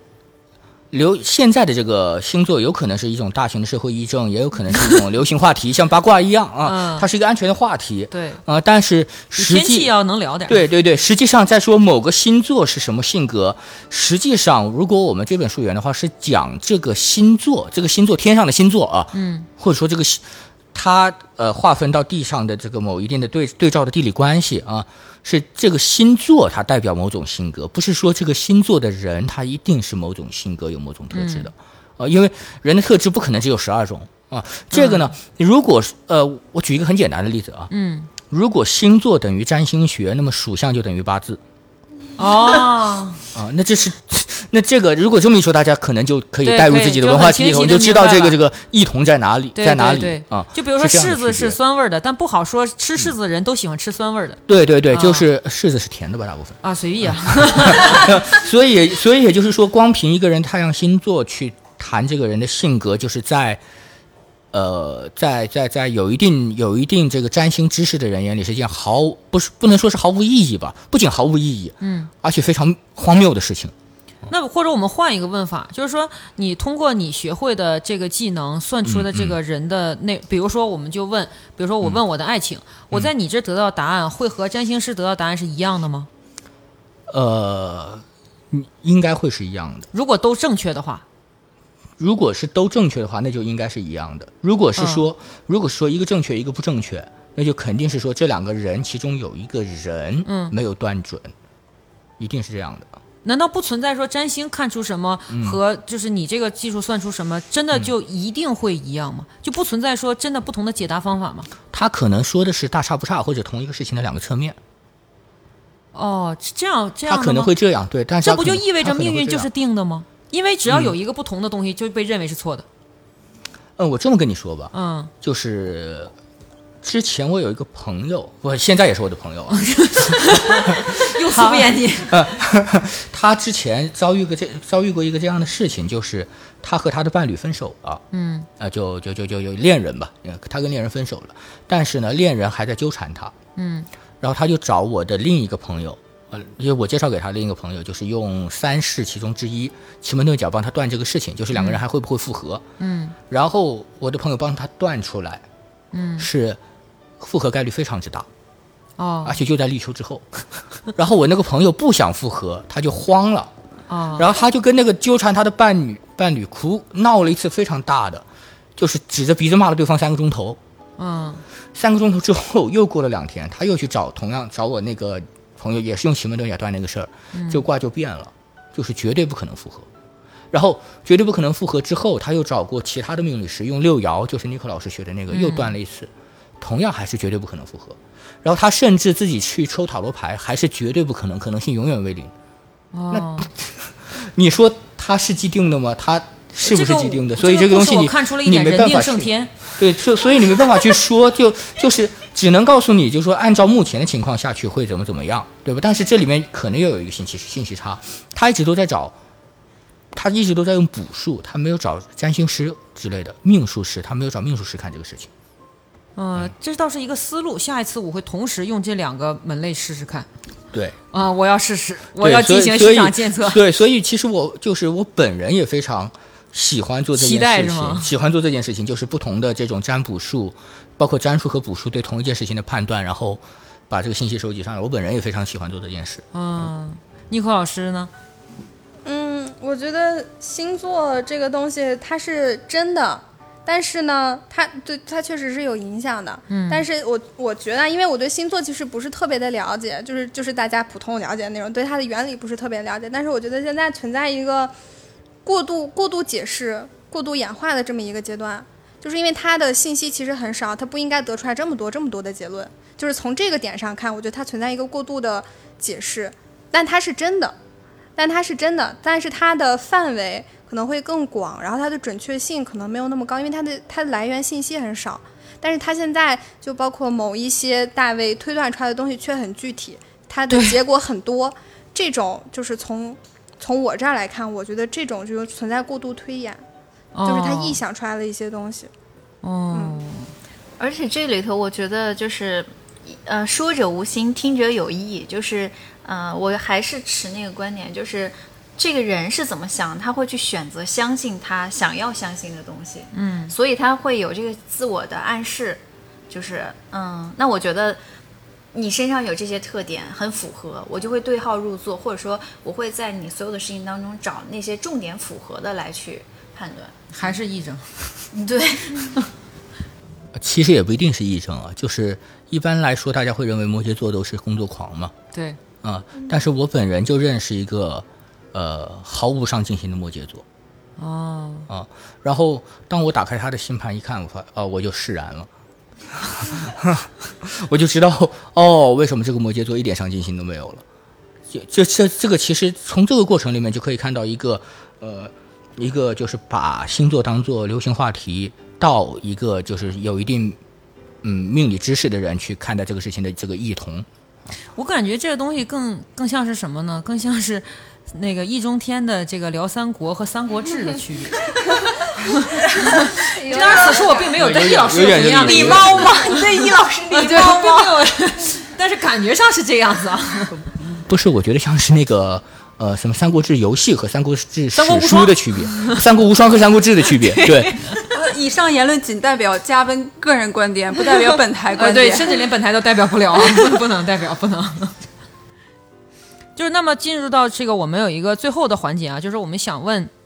第一个问题，就是还要继续刚才那一点，就是我们把问题问到了另一个层面上，就是之前呢，有人跟我说过一句话，我觉得这句话特有趣儿，我就一直记着。他跟我说，算命这个事儿吧，它是一个量子态的，你知道，就是对它这观测即坍缩，所以呢，你一算，你这个命就不往那儿走了。所以很多人算出来不准，其实不不好说，是人家命理师不专业，或者是命理师不会算，是因为你观测了，你坍缩了，你就会另一个命运了。所以你们认同这个观点吗？或者有其他看法吗？我不太赞同哎，哦就是之前小邱老师刚刚讲的那个例子，我身上有发生过，就是有一个那个呃占星师跟我说说呃算出来我在南方发展会很好，但我是一个非常讨厌潮湿以及害怕蟑螂的人，哦所以我是绝对不可能往南方的城市走。哦，就是让你买彩票，我不买， 对啊老老天天一要会儿赏眷饭顾你。对，就是类似这种情况，它它就是和你的这个人的选择是相悖的。你这很像金庸小说的那个结尾，很好很好，可是我偏偏偏不不喜欢。 但是但是他没有说你一定会去南方，他只是说如果你去南方，你会发展的好。他没有他没有说你会选择去南方，那么他这种属不属于坍缩了一个去南方的可能性呢？呃，这个属于啊，哦，这个当然属于啊，啊、就是呃，如果然如果呃，那那那那就啊、呃就是嗯典型的这种啊义父嘛， ，if 嗯啊， then 牛牛呢？我主动问过那个算命的，我是不是适合去南 方？然后他给我的答案是可以，你可以选择杭州、上海这样，但我到现在还没有去，我不知道，你手动坍缩了，也许吧，也许会会会实现的，对，不知道。苗苗呢？我觉得人在短时间或者几年之内去你去改变这个东西会挺难的，就像你去你要去改变你的性格，然后再改变你的命运，这是件很难的事情。但是像刚才小邱老师举的那个骂人的那个例子，他可能针只是针对那个事件，它有某种可控性，但你你人真的对于自身的人性，对于自身的性格，你的你的可控性其实很低的。你到底是一个什么样的人，你心里面有点数吗？ 对，所以我就不是很相信。观测这即种坍缩这个对事情，哦，对，而且我要补充说明一下，就是那个，是我人已经在北方发展了，这待了几年了。然后我去占星的时候，他顺顺便跟我说的哦，啊，不是说我想先问他我应该在哪儿发展。那你那个是已坍缩了，你只观测了一个残影 儿。对，所以对你们这种专占卜专业人士来讲，存在这个理论吗？嗯，我因为我是不算命嘛，然后我不太清楚这种探索，没有没有这种研究，但是确实算事儿的时候，就是算出来的结果，你感觉好像不是这个结果，其实不是，就是它本质上还是那个结果，只不过说是因为你提前知道了，所以你感觉就比如说我可能算出来是一个泽雷大风的卦，这是一个不好的卦，完了之后，但是我现在知道了，那我就是之前说的，我把它的期待值放得很低，然后我觉得那那这个事儿完了之后，我可能预想出来了之后，就说那我用别的事儿来去补这个坑，或者说是我就把这个重心移到别的事情上。那当这个事情上真的发生的时候，我觉得啊，它是有点不好，但没有卦象上显得那么不好，它本质上还是一样的，只不过就是哦我的心态发生了变化。哦，就是虽然事情坍缩了，但你的信心膨胀了，但感觉上是这样的。但这刚刚尼克老师说的这个话，很像我们最开始讨论的，你害你是不是害怕被剧透？嗯，就有点像这种感觉，对，就是他那个事儿，其实本质上就是追求本质上那个事儿是发生了，嗯但是在你眼里，你感觉它没有发生，或者说是你感觉它没有那么严重，或者你感觉它没有那么好，哦你都是你感觉，哦最开始算的时候，你看的时候，对于未来你觉得很可怕，但是你真的到那一步，觉得也就这。对，只不过就是因为你提前把它的期待值放低了，或者说是啊那这个不行，我就做点别的，哎或者杀不说是死怎你么的，怎总么让你样更。强大嘛。因为因为我算出来了不好的，那我肯定就趋利避害嘛，对吧？我肯定要采取一定的措施。 所以小那邱当老这个师，害真的来了，其实还好。你看他在你这进行这番言论的时候，嗤之以鼻的表情，很显然他是坍缩了，是吗？那是这样的，我要讲一个讲一个故事。其实这个故事就是就是我客户的故事，就就就就就现在来说，他和我的关系就是客户啊。然后他问我一个事，就是他一次考他在呃外国啊一次考试能不能考上。然后呢，当时我就给他断了事，我说这个这个你八成考不上，会会有一道很重要的题，你连题都没读懂，就把题答 完啊，了。这么细吗？嗯，但是可以断得很细，哦就是你高考，比如说你比你的模拟分数低多少，高多少，大概有个范畴，十分以内、二十分以内都可以算出来。哦，好吓人！那客户，那咱们还比稿干什么呀？客户经理能断出来文案跟设计什么时候交吗？嗯，这种就是就是因为断事儿，它是不动不沾，就是除非就是说，比如说我今天晚上联系不到你人，但是你今天晚上必须得交作业，我不知道你去哪儿了这种事儿，我就得算一算，就能算出来啊，哎大你概不什配么时他候能算找一到人。次，说明白了就是。 好的，呃，我继续讲那个我客户的故事啊。好的，然后我就告诉他了啊，我告诉他之后，然后那天他考试那天，他选择一种考试策略，哦，啊他快速的写完，然后开始检查，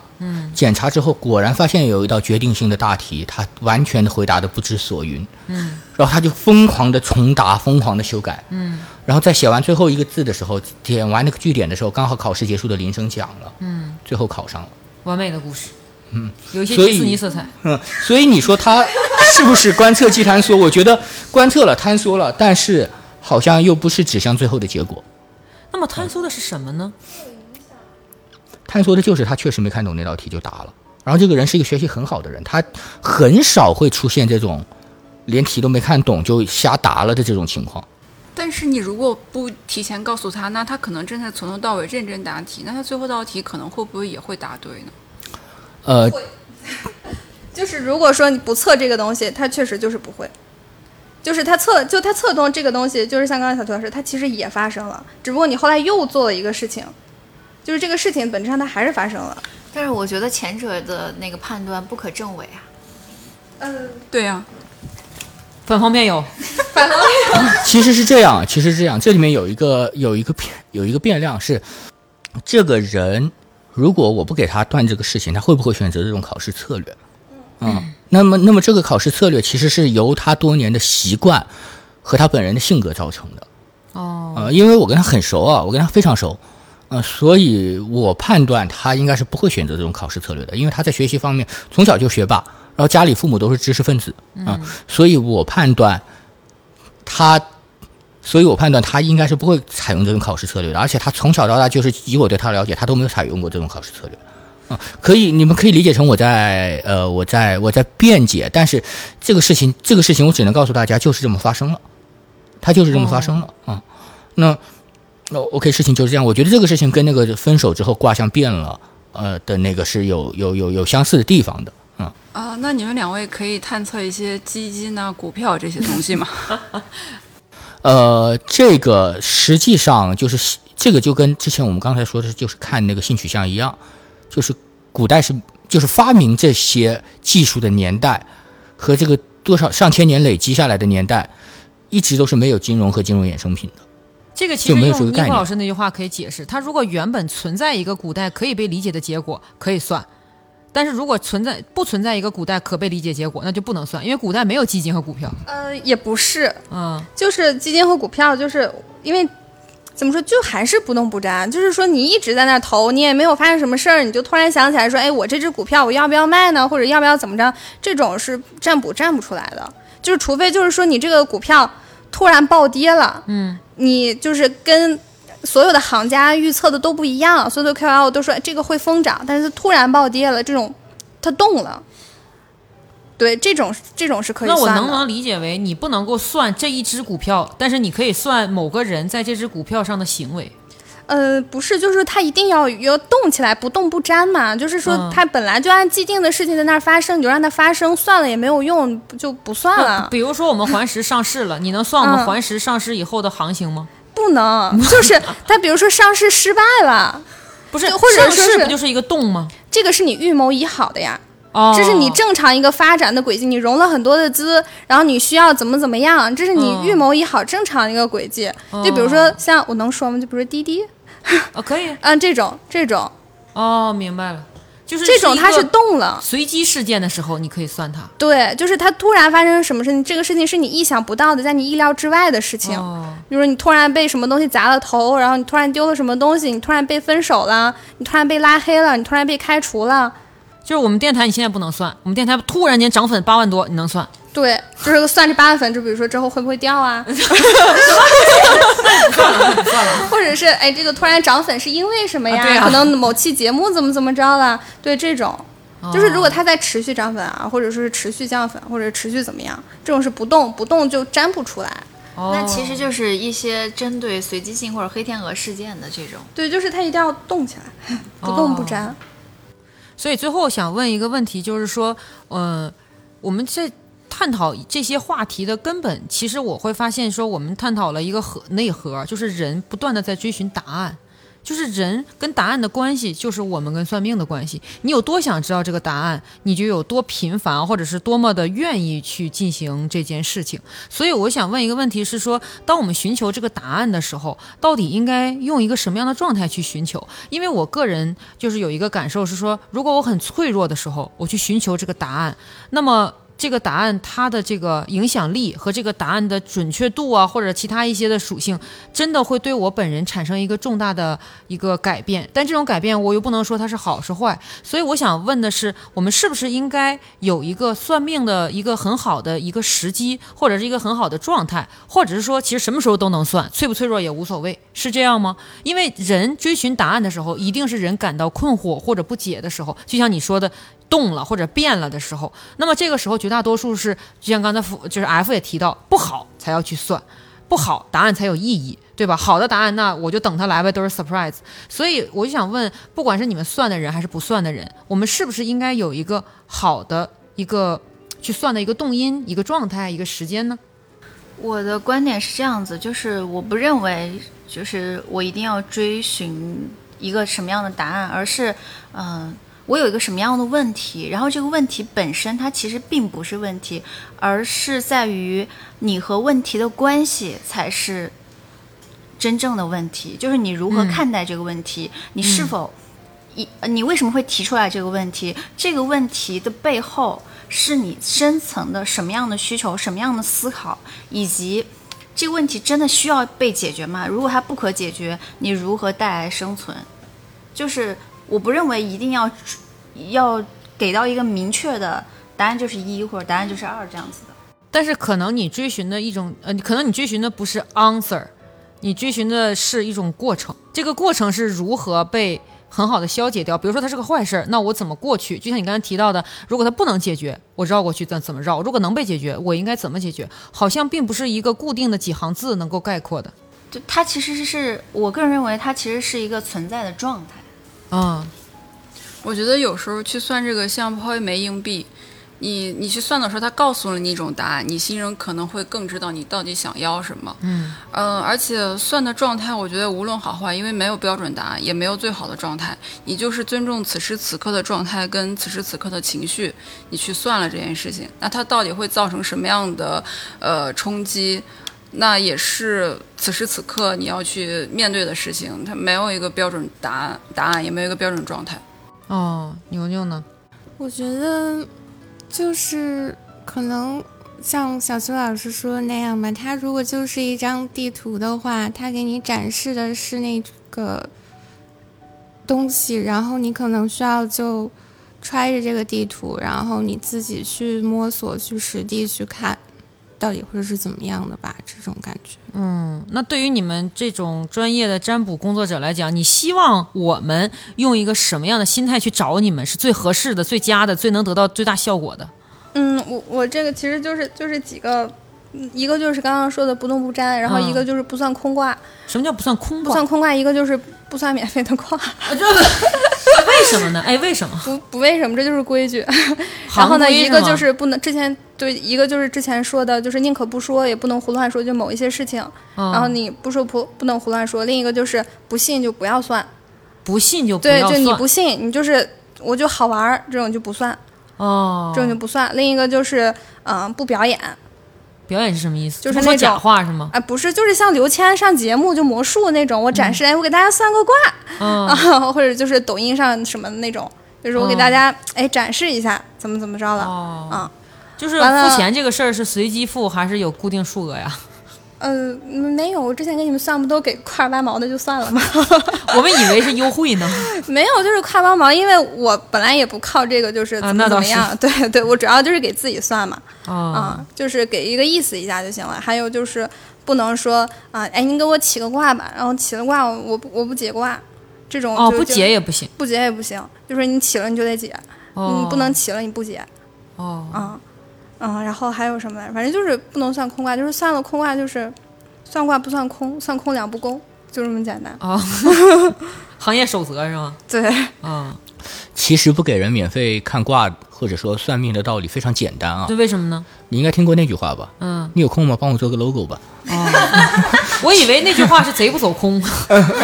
其实跟这个是跟这个是一个道理，对吧？就是其实做这个事情很费脑力，嗯、你咔咔在这耗我一两个小时，完了以后告诉我，哎，咱们交情好，算了吧。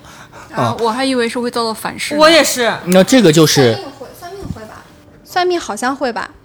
就是，如果你推运了、断事了、断了未来的事没有发生的事，那么就很多说法里面是会遭到反噬的。然后算卦其实算卦不会，算卦因为他们算命我不太清楚啊，就可能有的是一天你最多不能算多少或者什么之类的，但是算卦无所谓，无非就是你一事儿不能多卦，然后你但是你一天算多个事儿，嗯都可以，因为它本身就是一种数学，你就算就得了。哦，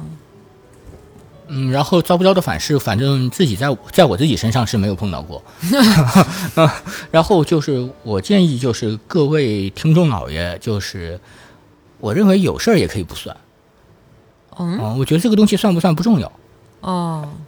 你就不存在什么合适或者是更好的可能性。我觉得这个东西你就何苦多此一举呢？对吧？ 对吧？就是我就是因为可这个能语气俯视了， 对，我就就是这样的，就是相信很多命理师遇到的最多的就是感情问题，是是吧？什么我该选择 A 还该选择 B，这种事你不要问我，问你自己啊！我怎么知道你该选择 A 还是该该选择 B 呢？对不对？就这个事情你不要问我，然后我怎么好好好去给你建议呢？对吧？嗯、然后，所以我认为这个事情它是没必要去问，而且这个事情无非是回到两个问题，就是要么命运是既定的，啊，既定的你改变不了，那么好，你等它发生就够了，对吧？那你算不算它，预不预知未来，它都这么发生，这个电影都这么演，嗯啊。第二个呢，就是它不是既定的，嗯，不是既定的，那你肯定要听自己的，你为什么要听命理师的 呢？对吧？他这番说话也非常玄学啊！你可以信我，你可以不信我，找不着我都 行。啊对对对，但是呃，如果你找到我的话，我你一定要给钱。这是没有遭到反噬的原因。啊，对，看来是这样，就是看来是这样。 但是我的话就是，可能是因为我沉迷于给自己算卦，就是在我自己给自己解卦的那个过程中，我的脑袋就会清醒很多。嗯，对，然后呢，所以我就是说，可于可能对于我自己来说的话，就是当我遇到困惑，或者说当我的脑子一团乱麻的时候，嗯或者是有点分不太清了，我就会用这种算。其实它的结果对我来说还好。我不并不是特别的看重，当然也会看啊。但是这个算的过程中，当你分体用的时候，分你自己、分你外界、分你县官和县管的时候，日令和月令的时候，其实你是能够把你事情就这个工作，因为我今天刚算了一个项目， 然后那个项目周遭的一切事物，你的这个部门、你的这个领导、你的这个公司、你的这个客户到底怎么样，其实你自个儿就能够归因出来，然后你的脑袋就会舒服很多。哦，啊，对，其实我也很享受这个过程。我感觉这变成了你们的一种生活方式。感觉特别像解数学题。对，啊，对解对说对对，很哦对解完之很后很像很解舒很像服解数学题，然后有点陈景润的意思，没事做两道特别难的这个感受感受。练手嗯，对对，所以就是不可能免费给给任何人算命啊，就哪怕是我妈都要给我一块钱。 对，因为否则因为否则的话，就是这个这个你呃，大家可能也听得出来，这个是很费脑力的，嗯，就是很累哎，。我想问一下小邱老师，看了那么多的命盘之后，嗯你的人生观有什么改变吗？没什么改变。毕竟是看客户， 对，不是，但你看别人的，就像你看了很多部电影一样，嗯你总会有一些自己的心得之类的吧？其实我看了很多看了很多电影的人，我认识很多看了很多电影的人啊，然后他们还是照着自己的老样子去生活。他其实在读各种小说啊，你不会因为小说里面写了什么而改变的呀。对啊，但不会有什么改变。也不是改变，但它总会汇集起来，对你有些慢慢慢慢的，嗯，改变。 他的账户会改变，他的账户一定修会改仙变。小说里，人类的负情绪变成了一个恶神。但但是实际上，你如果要说改变这个事情的话，就没有世界上没有什么事物是不是在无时无刻的运动的。运动是物质的本质，好，科学了，科学了。嗯马克思了。 对，然后我们这个节目一向都有一个最后一个问的这个环节，我们现在最后一问就是说，如果这个世界上真的就有这么一位先知，他所说的事情百分之百是正确的，而且百分之百是不会发生任何变化的，然后给你们每一个人类一个机会。你可以使用即可即可，也不可以，也可以不使用。就是问他你将来会怎么样，你们会去问吗？前提是他百分之百正确啊，不存在错的可能性，也不存在改变的可能性啊，就是百分之百剧透你的人生，你们会去问吗？不会，那看出来你还是不想被剧 透。啊，你为啥不想呢？我知道我最终就是这是一个向死而生的过程啊。哎呀， 高逆级了向的，啊嗯就是大家大家终点都一样，有什么好剧透的？啊，最无终非都就是死。亡是吗？对啊呀、我会，啊，会，对，就是你，当你一个人在一个呃，就是你一个人走久了之后，你就想知道那个方向到底在哪儿，那个方向到底是怎么样的，你告诉我就好。哪怕是非常差的呢？嗯，但它即使非常大，那你也要当当下你会继续走到那儿啊。就是、对你，你先告诉我方向，告诉我结果也还 OK 啊。 哦， 我也会的，就好不容易有这么一个机会，我百分肯 定之百准啊。对百分百准，因为我现在也不能确定说哪个很准之类的这种嘛。对，我一定会想知 搞道。不好想多问几个是吗？哦，我知道了，就是我不接受，我不接受，就是呃被直接被通过这个答案，然后直接去定义我的你看生活轨迹。还是不能被剧透。说到底，就是剧透对你来讲还是造成了影响不。是，它是不能定义自己，跟定义本质上也是一种剧透。就是这这样的情况之下，我会产生那种就是你你说反叛心理也好，或者怎嗯么样也好，就是他觉得我会这样，他说我会这样，我就一定要想办法。所以大家可以猜一猜 F 什么星座啊？哦对，但是可以猜它的上升星嗯座。啊，对。 然后你们俩呢？你嗯呃们不我会想去斗法吧？ 我不会，嗯不会，那你就是不会问，不会问的。出于跟 F 一样的原因吗？嗯，我不知道，就是就是觉得，要是问了之后，我可能我的人生就会丧失了很多乐趣，还是剧透？就你是看，我那们今种天。最终回到了一个归因，就是就是你是否能被而剧透。且就是我也不知道他告诉我的是什么。如果说是他告诉我说，哎，你这你在某一个时刻可能你没了，是出于比如说你是怎么样没的，那这种我就不想知 道。那那要是说你是出于某个阶段没了，但是你这个没的时候，你的你的人你的状态怎么样，我就可能还倾向稍微想知道一点，就是你告诉我那些表象的事实，你什么时候结婚，什么时候生孩子，什么时候怎么怎么样，我觉得没有太大的意义。但是你可以决定你问什么呀？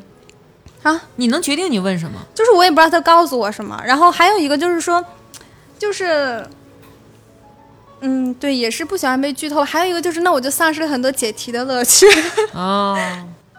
所以邱凯老师呢？有没有什么办法杀死这个闲职？你还想跟人斗法吗？ 不是不是不是，他这个严重影响我的业务啊！ 还是斗法，只不过是竞争啊上回到那个问题啊，回到那个问题，我我我应该会问，会问。嗯，对，但是本质上我觉得问不问其实没有区别，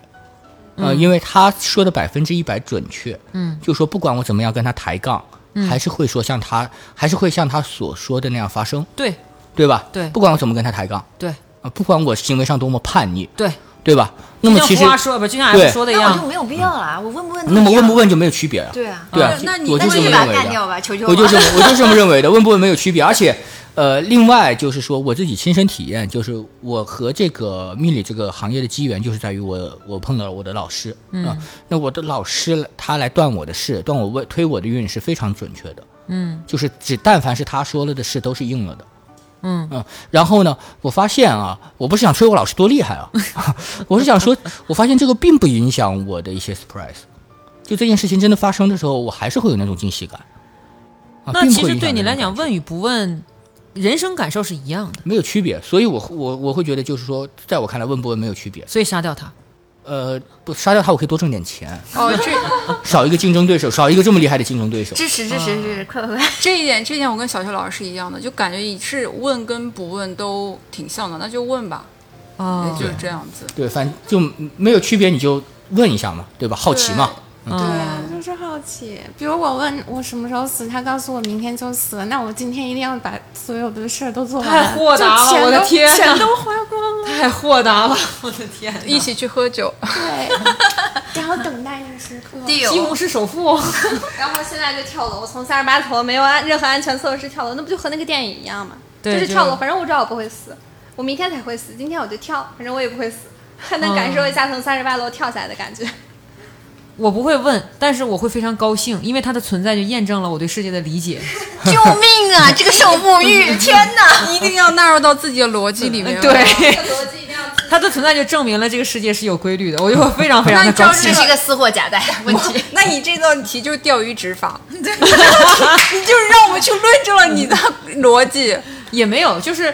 问这个问题，其实是想说，当我们面对一个极端情况的时候，就能看出来你是否能够愿意预知你的人生。我想了一下，不太一样，就是人生和你看文学作品其实是不一样的。文学作品它有整体的故事框架，嗯，它是有一个所谓的结尾的，是编剧设定的这个结尾，所以你知道一个作品的结尾和你知道人生的呃过程，我觉得是不一样的，就是有限和无限的。我恰恰觉得是一样的，因为我们在看小说的时候，比如说就看那种特别悬念的那种推理小说的话，你不翻到最后一页和你翻到最后一页中间差的那些厚度的那些页数，其实就是你人生当中你以为会发生的变数，但它本质上已经被写上了。其实我认为刚好相反啊，哦嗯我认为刚好相反，就是大部分人，包括可能包括我自己的人生，会比文学作品要寡淡的多。那必定的，不一定，我觉得我们大多数人其实都要比文学作品要丰富多，只是没有感觉到，不只一是没有定，察觉到。不一定啊，不一定啊。对对，你的生活值得被记录，但不一定值得被看到。呃，我是说小说的精彩程度，就对是一人样生的人生的这是什么京剧比比拼啊吗？ 这是什么？这什么环节？这是而而且我认为有一点就是基本，我觉得大家基本要在文学观上达成一个共识啊，就是一个小说好不好不取决于它情节曲不曲折、丰不丰富、精不精彩。啊，对我有个附加问题是这样的，也是我一直一个困惑。就这两年，我们的电影就是讲，呃，从很早的孙悟空，然后到后来前两年的哪人定胜吒，天。对，就是我命由我不由天。就尤其这种文学，不是说我这种电影的观念，就是现在这么活跃，跟大家这么提倡，到底是为了是为什么呢？我个人的观点啊，是因为我们国运变好了，是因为我们国家强盛了，是因为我们普通的人感受到对生活的改变能力变大了，所以这种这种片子才会让大家感觉特别有向往，特别有符合现代这种时代进程的感觉。你在。七八十年代的时候，在我们国家还在努力的摸索的时候，你放这种片子，大家就会当成是一种大而无用的鼓励。那个时候说什么赶超英美、放卫星，然后呢，呃亩亩产几千斤，说的倒是很好听，但是实际上呢，我们体验到的人生还是那个时候的科技所限。我是觉得片子的主流旋律的诞生，一定是符合这个时代人对生活的期待的。当然，这个和算命可能不太一样，我们可以专门组织一期观观影的这个问题啊。最后，我们要最后大家再介绍一下自己是谁，因为其实这一次的节目，我们能感觉出来说，不管是有有没有神论，不管是有没有相信未来有个先知，或者是说我们是否相信自己被剧透，但是本质上我们能够为我们那些不了解算命或不了解命理，或者根本上就不想探讨这个话题的人，打开了一些入口。就比如说 F 今天提到的这个信息差，就比如说今天我们两位占卜专业人士提到的占和卜，对我们还是希望说那些可能对这个感兴趣，但是或者没有一个渠道去能够全面的了解一下他的人，能够通过我们作为一个小的切口，能够尝试一下人生的一些不同的可能性，哪怕听一听啊、呃也是好的。所以最后我们大家介绍一下自己，都是嗯，希望给大家一个建议是，算八字可能就二百块钱起步，太多的话，就是我觉得这是一个很切实的建议。好，然后、哦、我是苗苗，我是 F， 啊，我是牛牛，啊，我是只会算卦不会算命的 Nico。呃，那个我要给大家一个刚好相反的建议啊，好的。就是八字暂且不论，啊因为我觉得八字算不算无所谓，太笼统了啊。 就如果你去算七正四余、紫微斗数、呃古典占星、现代占星之类的这种可以提供大量信息量的这样的一种算命技术的话啊，我建议你越你选择越贵的越好，一千块钱以下的不要考虑。但是从实际经济考虑来说，还是先算钱少一点的吧。这个算命我倒觉得不需要说什么像香水一样，先入门再进阶，然后再玩老乡啊，不，没有这个必 要啊。这这个我觉得一步到位比较好。然后另外一个建议就是说，我建议大家真的是用娱乐的心态去看待算命这件事情会会比较好。这个不是因为其他的原因，是因为就是这个行业里面真的就是，呃，只能说是良莠不齐，只能真的只能说是良莠不齐。你的所意以思是贵，最起码帮你过滤掉一些糟粕，是吧？但对也不一定，还有柜子糟粕是吧？对，就是有些贵，但只对会虚张声势，所以建议大家可以先花一些小钱去开始。对，所以我嗯这就是我建议大家，就是用娱乐的心态看待这个事情比较好。就是，反而我建议是说，能不算就不要算，嗯就是哦你你算不算它这个东西意义不大。你这饥饿营销，确实就是劝退。你看一千块钱还要抱着娱乐的心态去算，何必呢？有问题自己想办法解决，出去对跑跑就步是吧？吃顿好的，不行就吗？就是就是这样的。你但我建议大家把这个，起码把这补数我不知道，我不懂啊。就是占数或者说命数，我建议大家就是把它当一个娱乐去看看就行了啊。好的，那就祝大家这个算命过程当中丰俭由人吧我。还没说我是谁呢，